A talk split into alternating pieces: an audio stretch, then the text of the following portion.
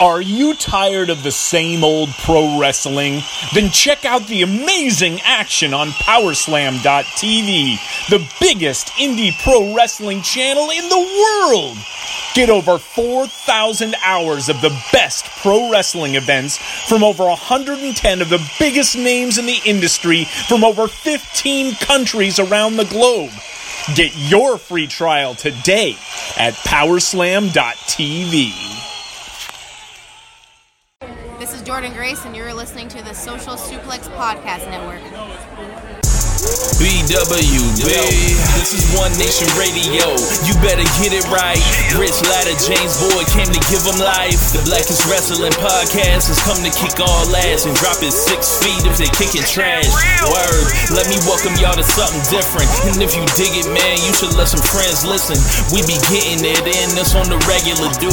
Ravish and flow, but this shit rule. See, James don't rap, so I had to break it down. The whole network, man, we coming for the crown. Raps in the columns, I keep them both covered. Making the beats too, so the listeners can bump it. Hit us with the rating, yeah, I'm saying it's a five. Before you hit it, talk, bob your head side to side. It's One Nation Radio, and this is the beginning. It's Rich, and I'm here with James. It's time to listen to One You got to unleash the power of the pyramid. This is Mike Sempervive from WrestlingObserver.com. Check me out on Wrestling Observer Live every day. And also check out your boys, Rich and James, on One Nation Radio. Hi, this is Kenny Omega. We're listening to One Nation Radio. Check it out, guys. These guys know what's up. Big Kenny Omega fans, that's all that counts to me. Goodbye and good night. Bang. Ladies and gentlemen, welcome to this week's edition of One Nation Radio. And with me, I have, besides maybe Tiffany, Floyd, and Amy, the world's number one all elite wrestling fan, Rich Latta. What's going on, man? Not much, man. Just uh, watched this show last night and uh, excited to talk about it today. And um, it was a banner evening uh, for AEW last night. So, uh, new champ and, you know, fun times, uh, you know, watching the uh, show with everybody. So, uh, got lots to talk about here. So, Yeah. Um, I think that you sleeping on Super Showdown, but we'll see. We'll, see. we'll get to it. We'll get into it. super what? Like, what a polar fucking opposite week. Like Oh Jesus Christ. And like it's so funny that like it's like, this is not even the same sport. Like, this is, they're doing like, I don't know what they're doing on that side, Dude. but, you know, dude, they like look. I think there is something like perversely interesting of like the cycle of you know they're gonna put out a bullshit show. You know they're only going just to still just to take all that money. You know nobody feels good about any except like nobody on WWE side that isn't like the devil feels good about anything involving these Saudi Arabia shows. They're look, they trash ass matches. They look, uh, dudes coming out that are washed. They come out and get checks. The booking it, it always fucks up, and more important stuff that involve like the TV shows, whatever else. It's all the way a, a just a bad idea. Everybody knows what they're getting to when they go into it, and yet and still, once that show starts running and you It start seeing the, the reaction, you're just like, we knew that we were going into some bullshit. How did this turn in from bullshit to horse shit to to, to cow shit to giraffe shit? It's like it's just, it's just so funny to me. But It's like Inception. Like we, it, like the dreams are on one level, but it just keeps dropping to another level and another level lower and another level lower, and then eventually you can't wake up. You know? yeah, it's like you know we talked about when we went to uh to New York for WrestleMania week last year, and like full on just as a person as you know taking in so much art and, and media from New York City and knowing like how claustrophobic those spaces can be and how like because people are so on top of each other there's such a lack of um personal space and humanity or whatever else at times I I fully we all went to New York expecting some bullshit, right? And it was pleasantly, you know, nice. Now I'm not I talked to you about this a bunch of times. Like I'm not fooled into thinking that's how it's really gonna go if I if I sweet. took my ass up there and lived there. It is not sweet up there. It, so it to me is like imagine like we were braced for the bullshit or that week and then like it was worse than we could even imagine while preparing for the bullshit. Like that's what these Saudi shows are. Just like whatever. But anyway, Let's get to the yeah, uh, to, yeah, to the yeah, Fox yeah. shit We, will get to that. We'll get to that at the end. We'll talk to that later. But that's just a that's just a brief little thing. But um, yeah, man, AEW Revolution, a match. I mean, a card that in show that is like a thousand times more creative and original and um, thoughtful than the name of the show. Revolu- like revolution okay so you're like the 20th wrestling company to ever do that but um just general takes on just general thoughts of the show before uh, we get into it match by match it felt like such a rewarding show. Um, looking at everything since January 1st and,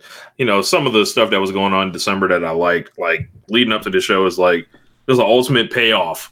Um, you know, from, you know, the title switching hands to the excellent tag match, even like MJF and Cody, like they gave us lots of great TV. The match didn't, you know, totally land for me, but, um, up and down as a presentation. It always feels big. It always feels large, feels important, and it feels like you're just watching, you know, people take the next step through their careers to become bigger stars, to, um, you know, just exist, try to exist in their world.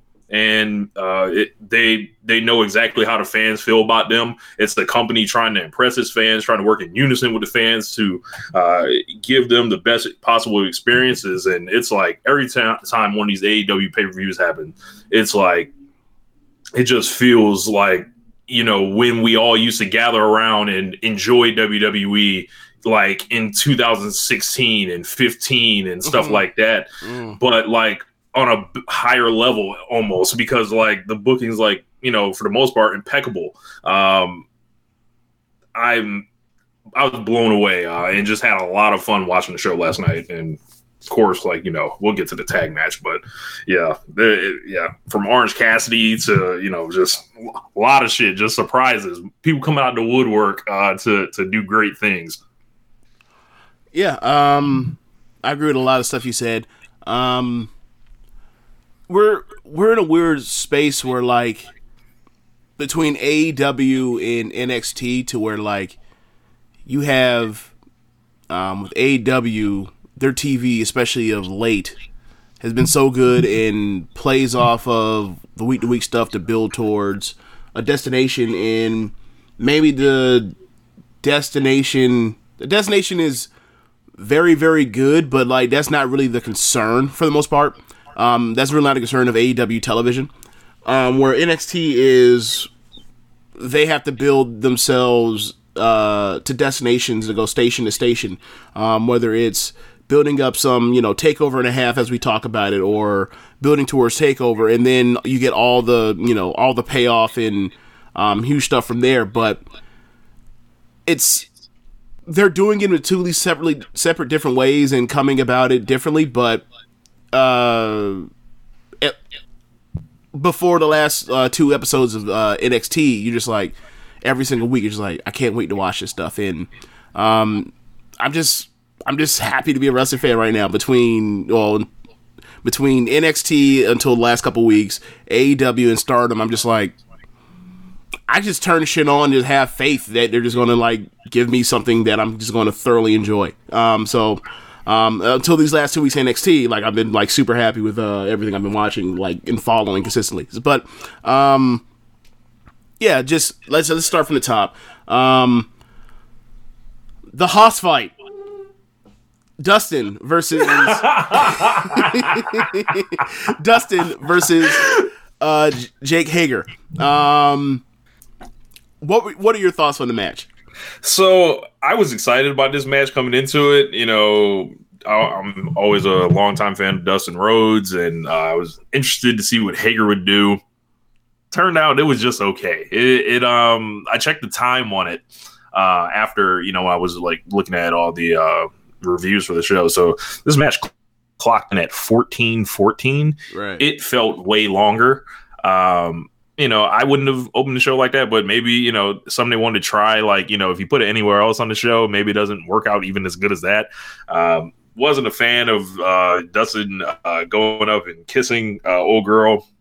but um, Swagger uh, or Hager was uh, he he seemed like he kind of had a new swag about him. Match wasn't like bad or anything. I think I gave it like three and a quarter. Um, it was just like kind of there though.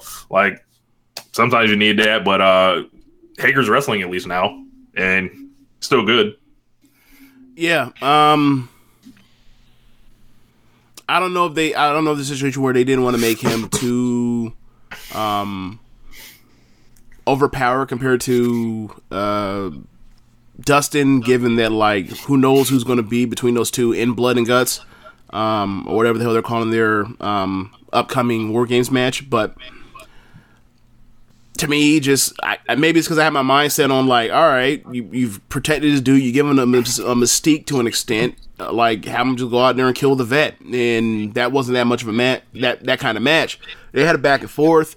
Um, I'm definitely don't like what the match was centered around with making you know uh, Swagger's wife get basically you know fucking forced upon by the babyface of all fucking things. So uh so like that that also took me out of the match. But I mean, even just the work, it was just like a regular match that like I'm sure I'm sure I've seen Swagger and in, in Dustin have this match uh before. Yeah. Like some some edition of Raw or main event when I was watching that shit back then.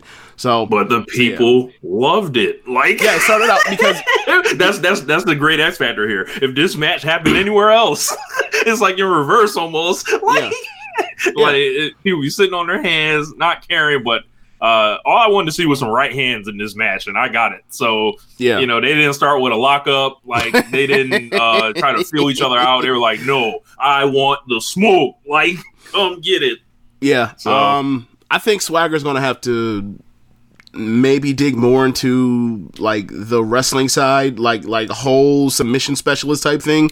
Um, or he's gonna have to start hitting people hard. Like I, I don't know. He's gonna have to pick one or both. Yeah. But Just start start throwing them around. yeah, like, yeah, yeah, like there's a Um, blueprint there. You can clearly take it. It's, Yeah, it's yeah. wide open for the taking. yeah. Um, Are you I mean- worried about him because they've got all these like uh big guys coming in? Like they're gonna have Luke Harper essentially. Like we know that's a done deal. Uh, Lance Archer's uh, around. Brian Cage eventually will show up.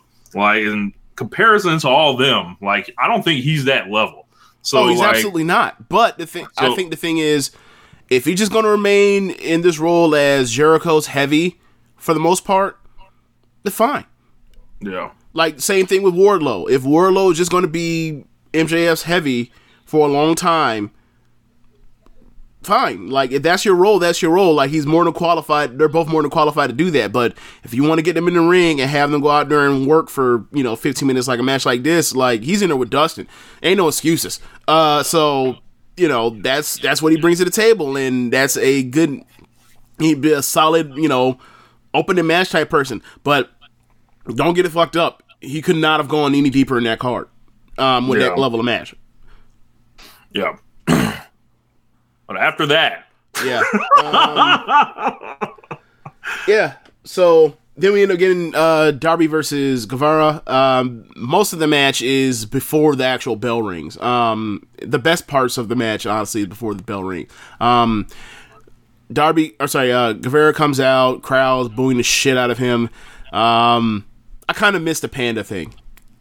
Like I think the panda will like make people like hate him more, but whatever. Um, then out comes Darby. Darby does what? What was the opening thing he did this time? I can't remember right now. He he was in the ring and um you know the the lens was black and white of course and he does like a middle rope moonsault and lands on a skateboard and then the skateboard says Sammy on it and then That's he right. just shows it to the screen and then all of a sudden he's uh coming out to his music and skating to the ring. Yeah, yeah. Come skating down the ramp. Um, the ramp has been updated. They have gotten rid of that metal grate that Cody hardweight himself on um, at Full Gear. Um, they also have LED'd the ramp, so well, they out here Real competing- smooth. They out here competing with the main roster now. Now, now all they need is get the half pint for for uh, for Darby, and then we'll be in there like Raw. Um, so so yeah, they it comes down to the ring. Uh, you know, typical heel deal. Hill comes out first. They duck out the ring when the babyface makes their entrance.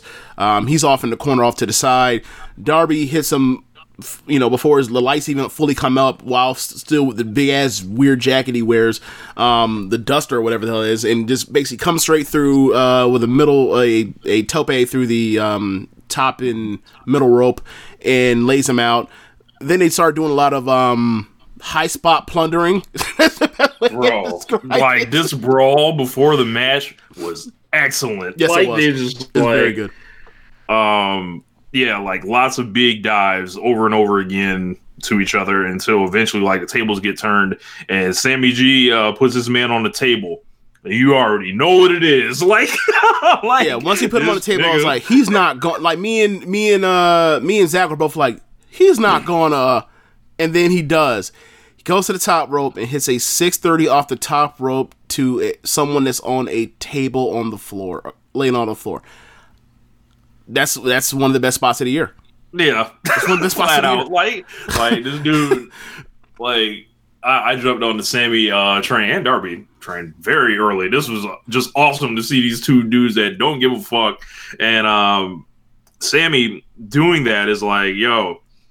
I didn't even have to have like the like because we saw him do it in the jacket and in the in the jeans and the sneakers before. Now he's in the wrestling gear. This is easy for him. This is light. You know, um, I I would refrain from saying the word easy because like that shit had to hurt for both of them, but it was a hell of a spot. Um, and then and then they get in the ring, and then the bell rings. yeah. Hey, bell rings, like immediate, like huge kick from Sammy. Uh, Darby kicks out at two. Just he thinks it's going to be a swash because Darby's just broken, and then they just do like a five minute little match. Yep. And it's just like in and out, and then like huge, like Darby's over at the end with the coffin drop, beats him clean. I loved it. The whole thing with this, I'm going to cheat and count the pre-match as well because I would if this was Jericho and Naito at Dominion. so I went four and a quarter with this, and I was like, "This is this is how you make stars. This is how like like we know Sammy Guevara is a human highlight reel. He's gonna lose in five minutes, but like he's losing to that dude. Like, and I saw a tweet go out, and it was like Darby Allin getting the fuck out of Evolve, and the AEW was like a Will Ospreay level career decision. like Will Ospreay going to New Japan, and it was like, yo. We might have like AEW might have saved the guy. Like when I look at Darby Allin, like so over, just just, just a superstar. yeah, um, I'm not as high on you. I give it like three and three quarters to four. Uh, I. I wanted obviously because you know um, Darby didn't get his full vengeance like he beat the dude, but like he wanted to hurt him, and then Swagger H- Hager came out and made the save. So like clearly there's more to come. So like sign me up for more. Um, you know we we talked about this with Pac and um in Hangman like give me two you know mid card dudes that are trying to gun for the top on the, and have them fight each other on their way to like elevate themselves. This is the start of this. Th- Like And then Jungle know- Boy was spinning ring ringside too, so like he's probably like mixed in with them too. So yeah, like we always talk about. Obviously, I'm not going to compare the two or trying to make a comparison of um this is what their career is going to lead to, but like think of like those WCW cruiserweight matches in the mid '90s. Think of like you know Rock and, and Triple H in '98 as Austin is you know the, the top guys. Like we want to see people like gun for the top and their matches elevate them to that level and this is what this is going to do they're already they already did the first step of it it's going to continue so um sign me up and it's gonna be fun to watch these two over the next you know however many years we have them especially Dar just just knock on wood with darby man. I, like like somebody i hope i hope that somebody uh like whether it's you know one of the big dudes making a lot of money whether it's darby or it's jericho especially like for a christmas present or something like they buy them dudes like ice tubs and, a, and like a, and like a hundred pound ice making machine, so they can be like, yeah, you put this in the house, and then you put this, you know, in the in the bathroom somewhere, and then like you fill this up every week, every single uh night, and then you get into it. Like we, we got to figure out how to this is protect- where you can sleep. Like we got to figure out how to protect, how to keep these dudes, you know, keep these dudes, Yeah. you know, upright for the Can't next five them. years. Can't lose them. Yeah. Um. So next match after that, we end up getting uh Kenny Omega and Adam Page versus the Young Bucks AEW World uh, Tag Match. Um, in my estimation, it's the third best match of the year so far that I've seen. Um, it's an incredible match, five stars. I mean, we could go through it piece by piece, but um, because we don't, we're not really going to talk about Dynamite from last Wednesday because obviously we're talking about this show. Um, we're gonna go through like all the storytelling stuff that led to in the events that led to this uh, from Dynamite. Packing your boy, uh, Packing Omega go out there and have a 30 minute Iron Man match that was incredible. Um, Classical, like the spaghetti sauce. yeah, and you have it is pretty much like for you know you get to see New Japan Kenny, um, basically, and that was awesome because like that's kind of what I signed up for. Like, like it's cool that he's doing the tag matches and he like he has you know really good match, but like I I want to see people I want to see this man in like a 20 25 minute match where he just gets to do his thing. Um, and we got that here and it was interesting that you had the Young Bucks out there, but not his tag partner, the Moody Prick Hangman, um, the drunken Moody Prick Hangman. Uh, but him and Pac are going like first fifteen minutes are incredible. Um, they do the dopey trope of a of a Iron Man match where somebody in the match at some point says "fuck this." I'm just going to cheat, take a take a take a fall by you know beating someone with a chair or a weapon, and then quickly get another fall. So it's one one, um, and then from there you just get, dude, I. I can't, can't I can't get over the brain the super brain buster. I just can't get over that. But um you end up getting to the point to where Hangman, oh not Hangman, I'm sorry, Pac has uh or Kenny dead to rights last two and a half minutes. They're fighting in and out of Pac's uh, finisher, the Brutalizer. Um, Kenny survives. They restart the match. Pac has the advantage because he had to do worn out. Um, Kenny overcomes, hits him with one ring angel, gets the win. Um, and then leads to the backstage promo interview sit down thing with the Bucks, Kenny Hangman, and Ross, and what more or less you just see the tension building between all four parties, and really it's three parties. It's the Young Bucks. Well, really, it's the Young Bucks, and especially Matt getting pissed off at at all the passive aggressive stuff that Hangman's been doing. You get Hangman saying, "I didn't even want to still be here. You you you've you know." Forced me, a grown adult man, to stay with you as a faction as friends. Okay. Uh, and then you have Kenny trying to be the peacemaker between the two because he's like, "Look, man, we're I'm just I'm I'm just I'm just here just to hang out. Like I don't understand all of the all the static." Um, and Hangman naturally says, I, "I'm done drinking. I need to go. I'm I'm going to go drink more." Um, and then we get to the match tonight, and all of those all of those uh standpoints are all like at the focus at the beginning of the match. Um, you have like a friendly comments back and forth between Nick and Omega. Um, you get Matt and uh. Paige and Or uh, Page. you get Matt and Sorry. Paige in the ring, and they start going at it. Hangman, the crowd of people, the people that crowd is cheering for, spits in Matt's face. Matt does a take two. He's already sick of his shit, and he beats the hell out of him. The crowd starts booing because the guy whooped the dude's ass that got spat on. I, I, whatever. Um, they continue, and it escalates from there. And I mean, there were just a bunch of incredible incredibleness in the rest of this match. But uh, Rich, you could anything else that like sticks out in the mind for you? Yeah, man, I gotta go back to Iron Man match. So like, You should have cut me off. yeah, like uh, the Iron Man match with uh, Pac and Kenny. Like it was like, you know, I'm sitting here, what people listen to people want the old oh, Kenny Omega back. It's like, bro, if we look at this company, he's been the best wrestler in it from day one. So okay, I guess, but like, like, But then you like, see that and you're like, oh yeah, they do have a point about wanting to see New Japan Kenny. Everything's Yeah. better in New Japan, Rich. Everyone. So like I saw the match and it was like I was really happy to to see it, see him actually get a chance to you know to get the time he needs and the opponents that he needs to do it with. So um, Pot was awesome in the match and looking like a five seven monster heel.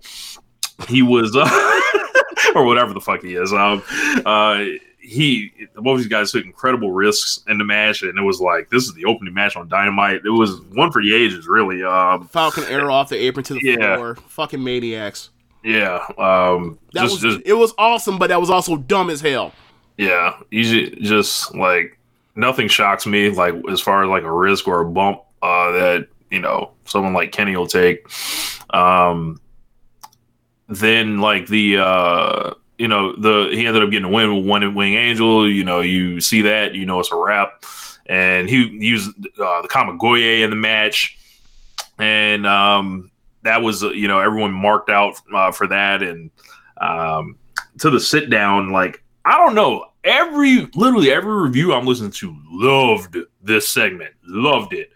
I didn't love it the same way. I was just like I wanted it to be more intense, and I wanted it to be like more of like you know, I'm a, I'm a whoop that ass like essentially like, but it was just it was like they were Mhm. they were kind of petulant like it, it wasn't really like uh like that heated level like when I think of something like that I'm thinking of the Rock Austin sit down where Austin's like.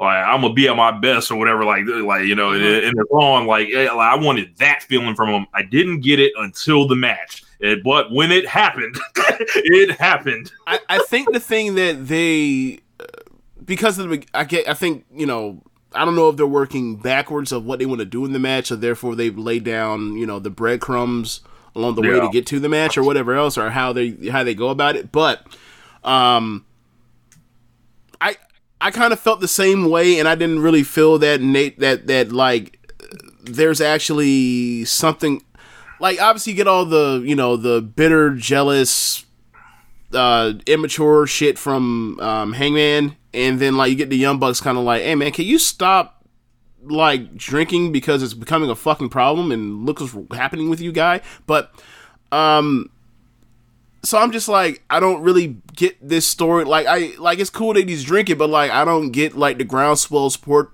for the dude that's being that's becoming more of a prick to like the good guys. And like maybe it's a thing where people are getting tired of young bucks keep getting in title matches. Maybe that's another part of it too i don't know. But It's I just didn't buy it, and then, like, I just didn't buy drank. I just didn't buy that or felt that like their collision course um was earned until all of a sudden like you get the line from Matt about like you be a fuck like we you know you want to leave? You can't leave. We fucking made you. Like you were a jobber in ROH like that's when you're like okay now there's a reason to actually like dislike the Bucks. Um but my thing is like that was brought on by like months and months of Hangman being a dick. Uh, so I, and I'm like, okay, um, but but yeah, like I, I definitely see what you're saying about like it wasn't that confrontational until that line dropped. Yeah, and when we, when we get to the match, like the Bucks get like their their reception, but then Hangman comes out, he gets cheered like a motherfucker. Kenny gets a super pop, and then like the match starts, and it's just cowboy shit, cowboy shit, just everywhere. Like it's uh, it's it's really one of the great tag team matches you'll ever see in your life.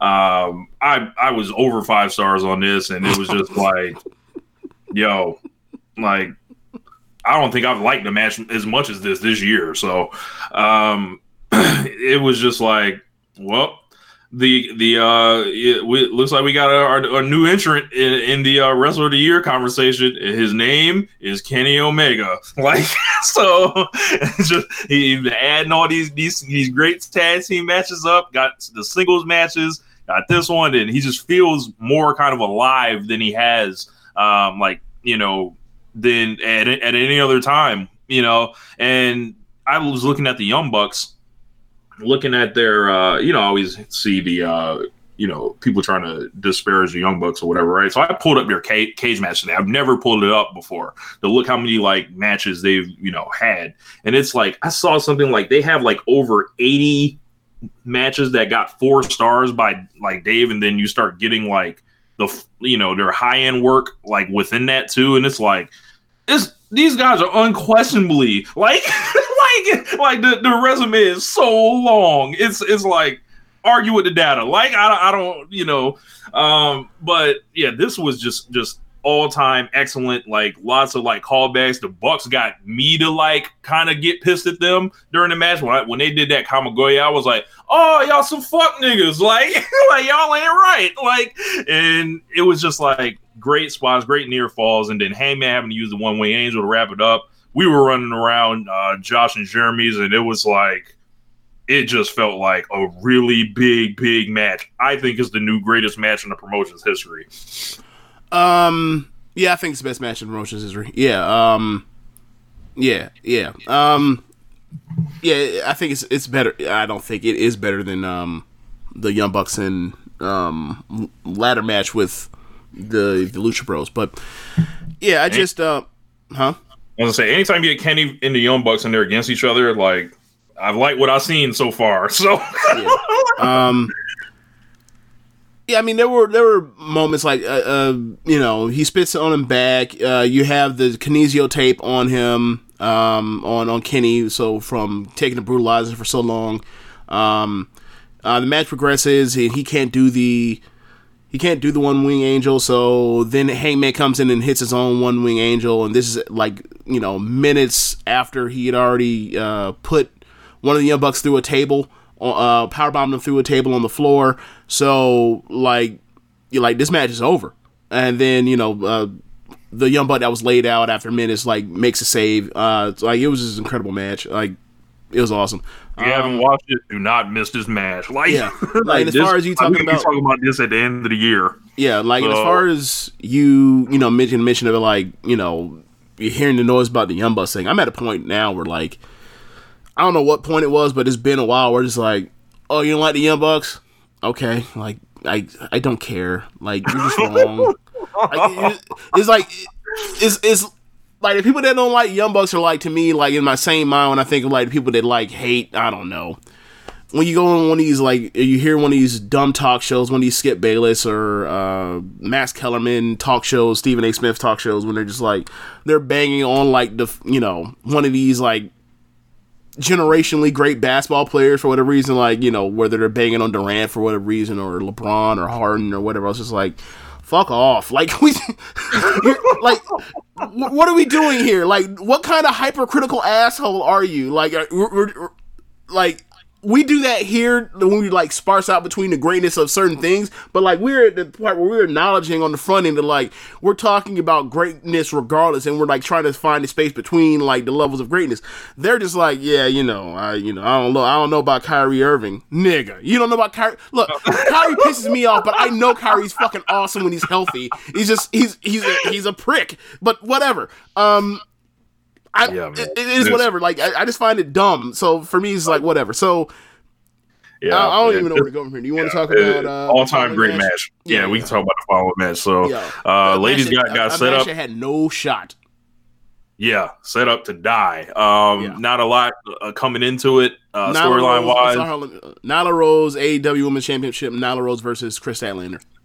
Yeah. Um actually kind of got the crowd back a little at the end.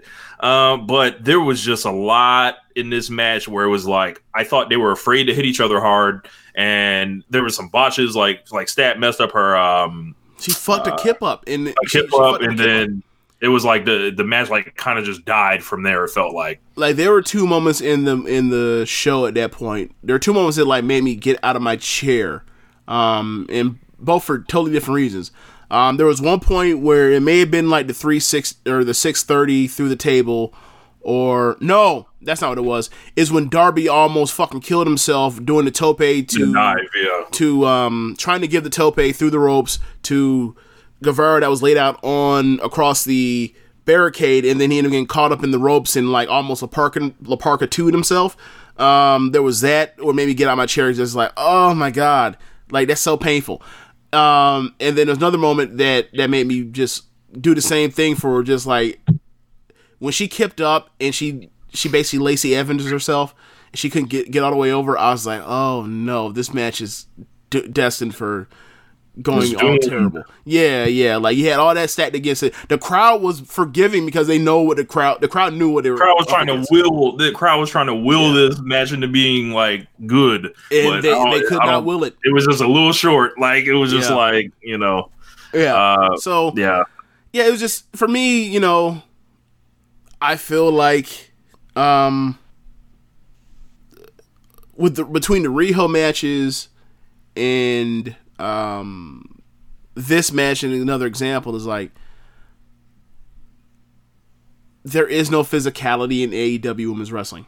Um and there are ways to work a way around having no not you know non physical matches like Cody's matches aren't physical like that. He figures it out most times to to the level of success that's debatable, but he figures it out for the most part. Um, this match just they were doing choreography as opposed to wrestling, and like in a weird way, like a lot of the critiques that like people that think like Naomi's not good, like that's kind of the same thing. Like you kind of see like the, you know, the, the you know the jogging in place, not moving, not flying around. You see like the like not the pace, but the the the rate of quickness of the of the moves or whatever else seem like it's just clearly rehearsed.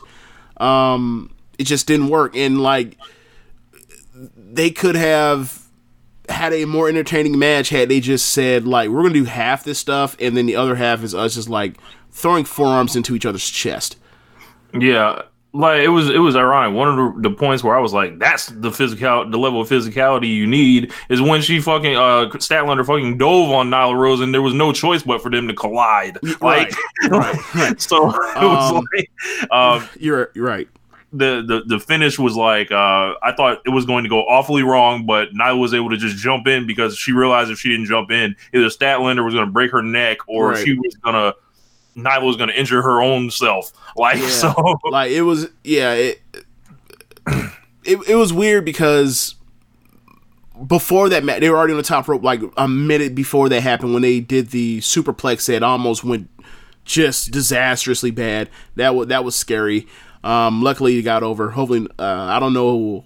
I think I looked away, so I don't know like how bad the angle was for Nyla, but um, she seemed to got up pretty quick. And then they did the um, they teased the top rope monitor, the power bomb, the avalanche power bomb, and you know that was also weird because like you see the Nyla's feet are both outside of the ropes, and mm-hmm. opposed to like you know typically you've seen a you've seen a teased avalanche hurricanrana or avalanche power bomb a million times, and like typically the people's feet are inside the or inside the ropes and like they're leaning back on the uh the cable not the cable but the turnbuckle or whatever else and that wasn't the case and i didn't know if it was like she wasn't comfortable holding her up like in that position or whatever else but when she put one foot in and one foot out i was like i don't know what they're trying to do and then like they both came down and i'm just like I don't think that went according to plan, but you know everyone's safe, so whatever. Uh, and they got out of there, and I'm just you know I feel like I feel like I don't know if it's experience or what, but like from seeing both of them wrestle other people, like you would assume they would have a better match than this, a lot better match than this, especially on this uh, level of show. But it just didn't, it just wasn't in the cards. Yeah, and, and it, it's one of those rare times where um, the match before just like like you see the next two people get in the ring, it just feels like they ain't got no shot, bro. Like yeah, yeah, yeah. Uh, yeah. Next match after that, uh, the Grudge match: Cody versus MJF. You want to go or, I'll, or do or, or, do you want me to go? Which which? I guess I'll, I'll start. Yeah, um, so MJF was orange than a motherfucker, boy. like, I, like I didn't know if it was MJF or Orange Cassidy. Um, came out did, did his entrance. I, I liked uh, his his joint he wore to the ring. Uh, actually, kind of made him look kind of important. And um, Cody came out he was walking through the backstage. He had like an extended version of the intro or whatever. Like, so the choir was singing extra long or whatever. All of a sudden, he flashed from walking uh, to, you know, rising the fuck up, you know, like. but the band starts playing. Hey, man, I don't, I'm not, I hope I don't offend nobody when I say this, but, or anybody that listens to, to Downstait, but that band was horrible last night. Like it was like they were singing out of key, like they were like missing parts, like where the like I don't know if it was the cameraman's fault, like where they were showing the lead singer, but he wasn't singing, but like vocals were happening, so someone behind him may have been singing, but it was like nah, man, you should just like I think you set this this shit off a little bit, and I think a lot of people in the arena looked at it like that too, or whatever. Like if you would have set the the regular song off, I think you know they would have got the, the the energy they were looking for from the crowd to crank up uh, for Cody, and then you look at Cody's neck. Now I I I seen a lot of the um the commentary on this about it. Like I'm like, oh, you got a tattoo. I don't I don't really know much about tattoos and the whole. I don't have any tattoos either. So it's like I saw all that everybody freaking out about it. I'm like, well, what's the what's the what's the issue? Like, is it like the placement or is Yes. it like the Yes. okay? Yeah. So, yeah. uh, okay, so I also have no tattoos, but like we know a bunch of people with tattoos. Like one of our closest friends is like he looks like a damn graffiti wall. That's fine. Um, well, so shout out to Kendrick. Anyway, so he uh, is, all right. So something I've noticed, and I've seen people uh write about this before. Like you know, I end up reading random stuff, but they're talking about how like in like the last decade, like the number of like uh, famous people or, or celebrities, whatever else, like have because the taboo used to be to like, oh my god, you have a tattoo, you are you're probably not a uh, contributor, a positive contributor to society, and now that we've had so many generations of different people from different backgrounds, different walks of life, all have ink. Um, that shit is you know far less uh, far less taboo or you know looked at in a way to like you're you know oh my god like you have you know all sorts of people in you know uh emergency services law enforcement uh healthcare that have tattoos or whatever else and some cover them up and some don't. You see their art is fine. No one gives a shit. Um the, the last kind of like real estate um at that point because we're now so numb to people having tattoos is the face um, and over like the last ten years, we've seen more and more celebrities get face tattoos, whether it's Rick Ross, Chris Brown, uh, Birdman, Mike Tyson. You know, a bunch of people have face tattoos or whatever else. So an- another part of that is like the neck bone is connected to the head bone. So, like, lot of people say that th- this distracted them from the match. A right, people right, because it's like one. This this man has a whole Decepticon on the side of his fucking neck, looking like a robot in disguise, more than meets the eye and shit. and like, I think I think the part is like it was so brand new, so like that, like the paint on it looks so fresh. It's almost it looked almost as if like he got the tattoo yesterday. uh-huh.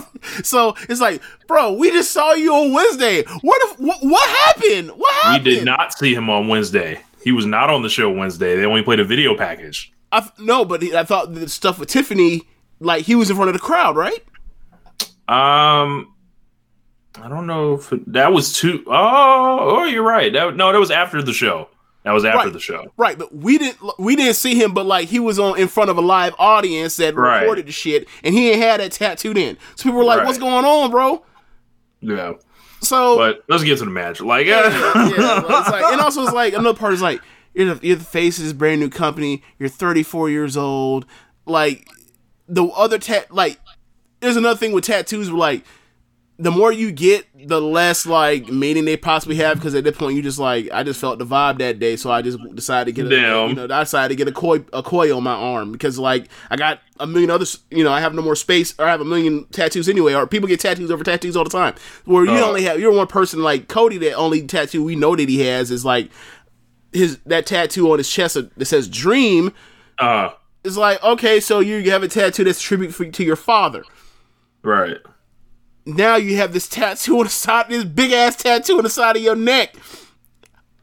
Like this is like a tattoo. Remember when remember when um even when rappers was out here getting tattoos on their arms or their neck for the label they just got signed to? Remember Oh that? that was happening. Like, like that was that nightmare family tattoo was like that except on the neck like yo what is going on anyway get to the match Yo, Cody brought out a million niggas with him. like, Yeah, like, I I, thought the Wu- I thought it was the Wu Tang. I Like, don't know none of them dudes like he was bringing uh just just just random Joes. It seemed like Yeah. uh you know in addition to like QT Marshall, Brandi, Arn Anderson, and as I'm seeing all these people, I'm counting off the uh, the amount of gimmicks that will happen in this match. Like, oh, this person's here to do this. This person is here to do this on this side, and then this person's gonna do this. So we said it last time. Last time he was doing the 1980s uh, NWA cosplay match with Jericho, right? Mm-hmm. There were elements of this where it felt like, oh my god, he's trying to be Shawn Michaels with Jose Lothario because he kicked his old manager. His old manager took a fall during the match. Oh, I wanted to like it a lot. The uh, bill for this was impeccable. Yes, you it won't was. see better wrestling TV, maybe ever, right? Or it's on the short list of a few being built up. And it just wasn't like it was slow. It was like I don't know. It just just like it just seemed like MJF was in a deep like into the pool trying to hang on this level. And I don't think Cody was all that great either. It was like, and I, I made the remark during the match. I was like, eventually, all these matches are going to catch up to him. Like you remember uh, on Double Bad Boy, it was like sooner or later, all this shit going to catch up. Like you know, Oh shit like God. that. All these cases are going to catch up or some shit like that. And it's like the more these that happen, right? People are reacting to them less because they're like, uh, it's just like I feel like people are reacting to them less, and it's like I don't know, man. Like I wanted to come on here and praise say they surprised us. They gave us a hard four star match or something like that. I gave this a gentleman's three, and I know there are people that liked it. I know there are people that probably hate it a lot, like like hate it, detest it, go to hell, right? I'm not. I'm right in the middle. I'm just like I saw what they were going for. Maybe Cody's injury limited them a little bit, but there's just too much shit. Like like I, I can under like I can live with you know the type of match where yo they're doing a million things in the match to each other. Like like I can I can live with that. But like I got Wardlow uh, looking like he's about to F10 Brandi on the side. We got Arn Anderson getting kicked and taking dives. We got um you know Wardlow attacking Cody, MJF. Like it just seems like there's just so much going on at at all the times, and I'm just like, how about I just want to see y'all two fight?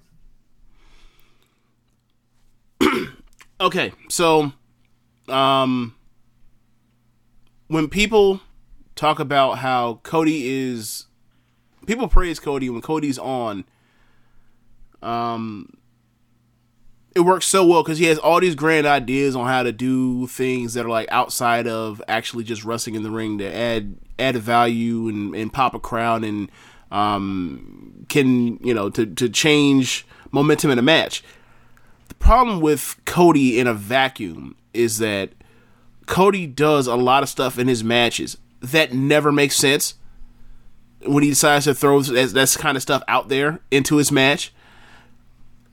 The thing is, people like him so much, rightfully so, that people overlook it. Um, and when you have a match like the match with Dustin, everything was perfect. Sometimes the stars align. Yeah, the stars align, and most of the and more of the time, like they don't. So,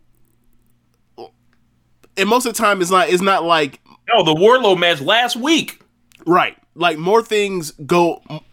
Cody, most of his is hit or miss, and if I were to say like if hundred is success and zero is failure, he's probably hitting a batting average of something like in the sixties, like six hundred batting average, right? Um, the problem with this match is it put all it put all it is a bad match. Like one, this is a grudge match, so they should be trying to beat the fuck out of each other, or Cody should be trying to beat the fuck out of uh MJF more specifically. And there was so much non wrestling gaga shit in the match that it, like it detracted from that the elements of wanting to see Cody give this motherfucker a scar and it had its moments of physicality, but for the most part, it was just wrestling match. Um, and you you go from stuff like, okay, well, he broke his toe, let's do stuff with the toe. and then you get a part to where, all right, well, you've been working over this dude's toe, or whatever else, and the toe's a part of the story, and then the the whole thing is, Cody told us he's going to give MJF a matching scar for the matching scar to happen that he ended up getting on his face when he Oh, got man, hard fuck. weight on the uh, on the ramp at Full Gear. Okay, we took the we took him the shoe off of this dude. He's in a sock. He gives him a he gives him a kick to the head with the sock, uh, or with the non-booted shoe, or non-booted booted foot. They do all of the distraction stuff so MJF can can come up later with a blade job, bleeding to put o- to sell to put over the fact he just kicked him with a with a non-booted shoe. What? A, a That's toenail was that, nonsense. a, a toenail was this sharp. Like that's fucking dumb. Like I just, and it, it just like, uh, okay. So then and then like, Brandi or sorry, uh, Wardlow helps MJF slightly in the match. Brandi gets a, a cup of uh, beer, pours it on Wardlow, uh, a monster in a suit, which clearly, and then she takes off running. She t- she takes off running like, uh, she just did something. I fucked hilarious. up. She wasn't. She wasn't scared. She was like, "Ha ha! I got you, and I'm out of here." Like there was an element I did this thing and realized like I shouldn't have done this, and I'm out of here. It was the tone was, "This is fucking Looney Tunes." So whatever. Um, I I just the whole match just like it just did not work for me, and it also went 22 minutes when they were better served going 15 or 18, whatever. Um. MJF ends up getting a win. Yeah, Um, I, I, maybe I missed it. I don't know when he got the ring to hit him, to put it in his trunks to pull it out and hit him eventually. Like I know that because I remember at the, while they're on the ramp coming out for his entrance when when this fucking glazed honey baked ham looking ass MJF uh, comes on the ramp, look when rocking all the Burberry like he's Birdman in two thousand three. Uh, he took the or Wardlow took the ring off of him and put it in his pocket. I don't know when he got it back. Maybe I'm probably just missed it, but obviously like it's it's not a magic trick. But I just missed it or the cameras missed it or whatever else. But I just it's just too much Gaga. They put in, in a in a blood feud where you want to see some dude get fucking cracked or whatever else, even for a short amount of time, or his ass whooped. We get that. There's also the moment where Cody hits hits MJF with the weight belt right in front of the ref.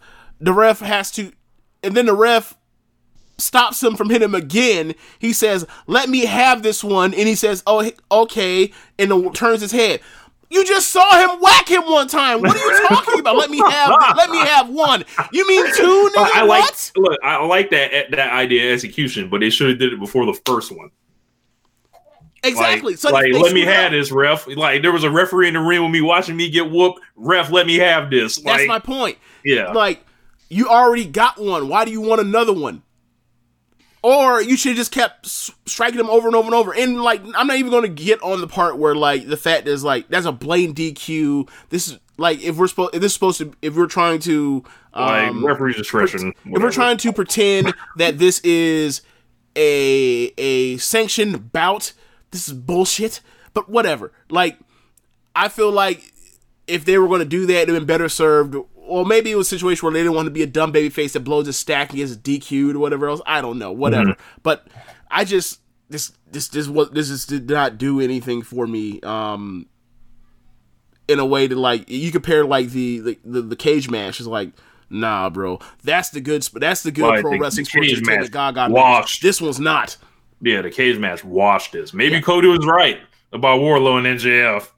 and may I think there's also another thing right I think maybe their thought process was we do all of this because we are a bad matchup in the ring together like mm-hmm. we can both be really good when we're in here with you know Jungle Boy or Darby or whoever else, but us rush each other together in this company, we got to do. A This should have been a lights out match.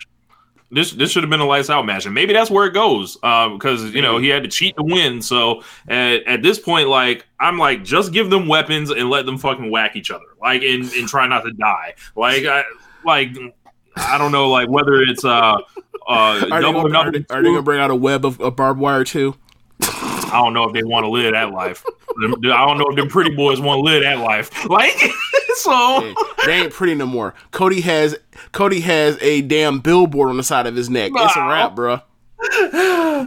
So uh, I don't know. Maybe they they run it back double or nothing two. Maybe you know in a lights out match. Maybe they do. Uh, at some point they have to do a lights out match with those two. So um, yeah, wish it was better. Uh, I know Floyd's disappointed hearing this, but um, I'm, I'm sure he has a different perspective in the building. I'll, I'll be listening to uh, all things elite to, uh, Hey man, to hear what he has to say. all you want to. This man bladed off of a bootless kick. I'm sorry. I, I- I can't. I can't. I just cannot. I cannot. Um, Oh, man. yeah. So next match after that, uh, Orange Cassidy versus Pac, which makes me laugh and chuckle just thinking about that matchup on paper. But they they came out here and had a thoroughly entertaining match. Thoroughly entertaining. Incredible match. Um, just you see Orange Cassidy coming out, and the crowd's fucking losing it for this dude. Like I don't know what he does to to did to get over like this, right? But besides nothing, um, Literally nothing on purpose. Literally the nothing on the purpose. nothing is on purpose. you know, but um, it's like the absolute juxtaposition. This physical beast pissed off because he lost an Iron Man match guy Pac, who is is ain't about no games essentially. And this was like I, I made a comment to you. I was like when when Orange Cassidy hit a move and like do something you didn't expect. I was like, man, this feels like Linsanity. Like like like fucking like it was excellent. Like it was just like yo. Wow, AEW found another uh, singles babyface that that that people that is over out here. So, Yeah. um, yeah, like I don't know, like the shelf life on you know the whole gimmick once you see him wrestle and you know do that a bunch of times, but I'm willing to find out. So, um, yeah, this was awesome. Uh, very very good match. Yeah, I would I would keep him stashed and only bring him out like I don't even know if I'd have him wrestle once a month. That's how that's how sparse I use him in an actual match. Now that he they taken the seal broke the seal on him in a match, I don't think I Uh-huh. even have him wrestle once a month. Um, like I actually, you know what? I would use him in trios. Yeah, Like, but big singles matches, maybe like maybe a handful a year. Um, anyway, just the idea. You're right. Just a juxtaposition of like this dude that doesn't want to try hard versus like your favorite wrestler's favorite wrestler's favorite wrestler. Like, like. Like I, I made the I made the comment. Um, I don't know if you remember this, but I made a comment last night. Like, Pac is like Pac may not be the best wrestler in the world, but he is the best wrestler. like fucking good. Like the this this the number of skills and stuff he does in a match, and the way he like in ring like builds anticipation. Like we know that dude's a damn gymnast. We know he doesn't need to like spend like five seconds to steady himself on the ropes. He's building anticipation. Like when he does the the uh you know the I guess now the the, the top rope Arrow. brainbuster. Oh, that or dude. when he goes to the ropes to do like the, the setup for you know the black arrow or when he does a shooting or a shooting star press. Like all of that stuff is like to get you into the match. Like he's so good at everything. And for that dude that like also in the run he's been on where he's just a just a proper bastard, uh, you know, flat out and, and just an evil, evil guy and ruthless. Like for that dude to like also like get into the goofiness of like almost like in, incredulous to like you put me in the me in the ring with this fucking goofball. Bro, I'm gonna all- murder him, but I'm going to enjoy watching, like, dealing with his with his foolishness until I decide to like murder him, and like that. That's all the match from there. Just like, in a way, it's not too dissimilar. This match is not too dissimilar from like the magic that is Pete Dunne and Riddle together, except like they're in the middle of a match. It's like you have this goofy fucker that's so laid back, and then you have like like from just like this the straight man British dude that's just like you're doing what now, and you just like and they're both like going along for the ride, except like a British people team. are funny. This is the middle of the match while like Pac is entertaining this nonsense, and the, it, it, this match was so cool. Like they built up towards like two really cool like near falls for uh for for Cassidy. You know he's never going to win, but like it was so fun to get get caught up in that at the time. Yeah. And then like Pac just puts him away because of course he's going to put him away. Are you crazy? it was it was so fun. It was so, it was such a fun, you know, um probably since to me um this is probably the best like no, I take that back. This is the second best match I've seen where like it's a a funny match at the beginning and then it like turns on and then it gets like ridic- and then it gets like incredible. Like this would be number two uh, this year that I've seen. Like there's three that stick out in the mind. It's um it's two in Stardom. It's uh it's that Azumi in Starlight. I'm sorry, Azumi in um Kagetsu versus Mayu in uh, Starlight Kid match from the beginning of the year, and then it's also Kagetsu's last match in Stardom. Uh, that match where she tagged with Mayu and then went against Momo in Jungle, where it's like, yeah, there's a lot of silly in this, and then they turn it on and it's like, wow, like it's it's you know this is the number two match I've seen like that this year, and I just like. I don't know how they come up with these matches. I think a lot of this stuff is like from the indie stuff. Like, do you remember Yeah. when we saw um in Orlando that Ricochet and Marty Scurll, Scurll match? Yes. It's the same thing. It's like we're gonna we're gonna you know go half ass, and then at the end we'll give you what y'all really came here to see. Like so, they did a really good job of that. And I don't think they really ever do that much place else, especially in WWE, even in NXT, where they do comedy stuff and then turn it on in that way. Yeah. Like, and that's what that's the thing I'm noticing about this show is just like everything's different. Like everything feels like of itself. Like that's what's making these shows stand out. Um then we got our main event. World title match. Jon Moxley versus Chris Jericho. Jon Moxley is just hanging out outside in Chicago, sleeveless, hoodie out here. He tougher than us, man. Walk walks in the building. His music somehow is playing at the same time. Somehow he got the cue. That man Comes out, crowds going playing- fucking nuts. That man playing his walk from Atlanta. Yes, yes, man. Um, like the, huge pop for him coming out. Just like we were just talking about all the baby faces that were like, you know, when we were watching it, just like that are over and can be number one, and just like you see Hangman getting the reactions, Kenny, then um, Cody. Cody, and then like Moxley, and it's just like we all look at look at each other like, God damn, like like he's really like came out here and and got his pop, and then you know Jericho comes out, all time iconic entrance right here. The uh they have uh her name is Meredith Bell. Shouts out to Meredith Bell. It um it is the coolest thing when you see something on Twitter and then a wrestling company will like bring that person in to do something with them and spotlight them be like yo this is this is this is what it is. About a month ago i saw her doing the acapella version of uh, judas where she had like f- five different videos of herself like harmonizing and then hitting the, the lead vocals and, and everything like that. And it was like this is fucking amazing. Like this is how like you you connect with your fans and be like i was like immediately that's the girl from twitter. And it was just like that's fucking dope. She can sing her ass off.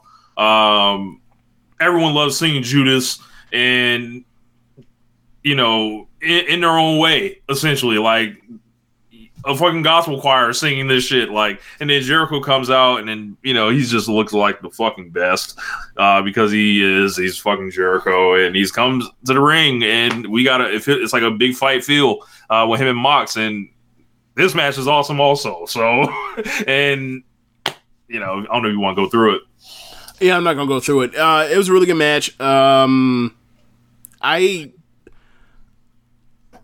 I made a point, or I mentioned like, yeah, man, like people were complaining about you know from the boat thing where the crowd started chanting and how it's caught on, or Jericho's music and how it's caught on. It's like, look, man, the dumbest shit i've ever heard in my life. It's like I get what your point is, but ultimately it doesn't really matter because like you, you look at different eras of wrestling and like yes, there are dastardly people that have the belt and like but we all know it's fake, we're all in on this. And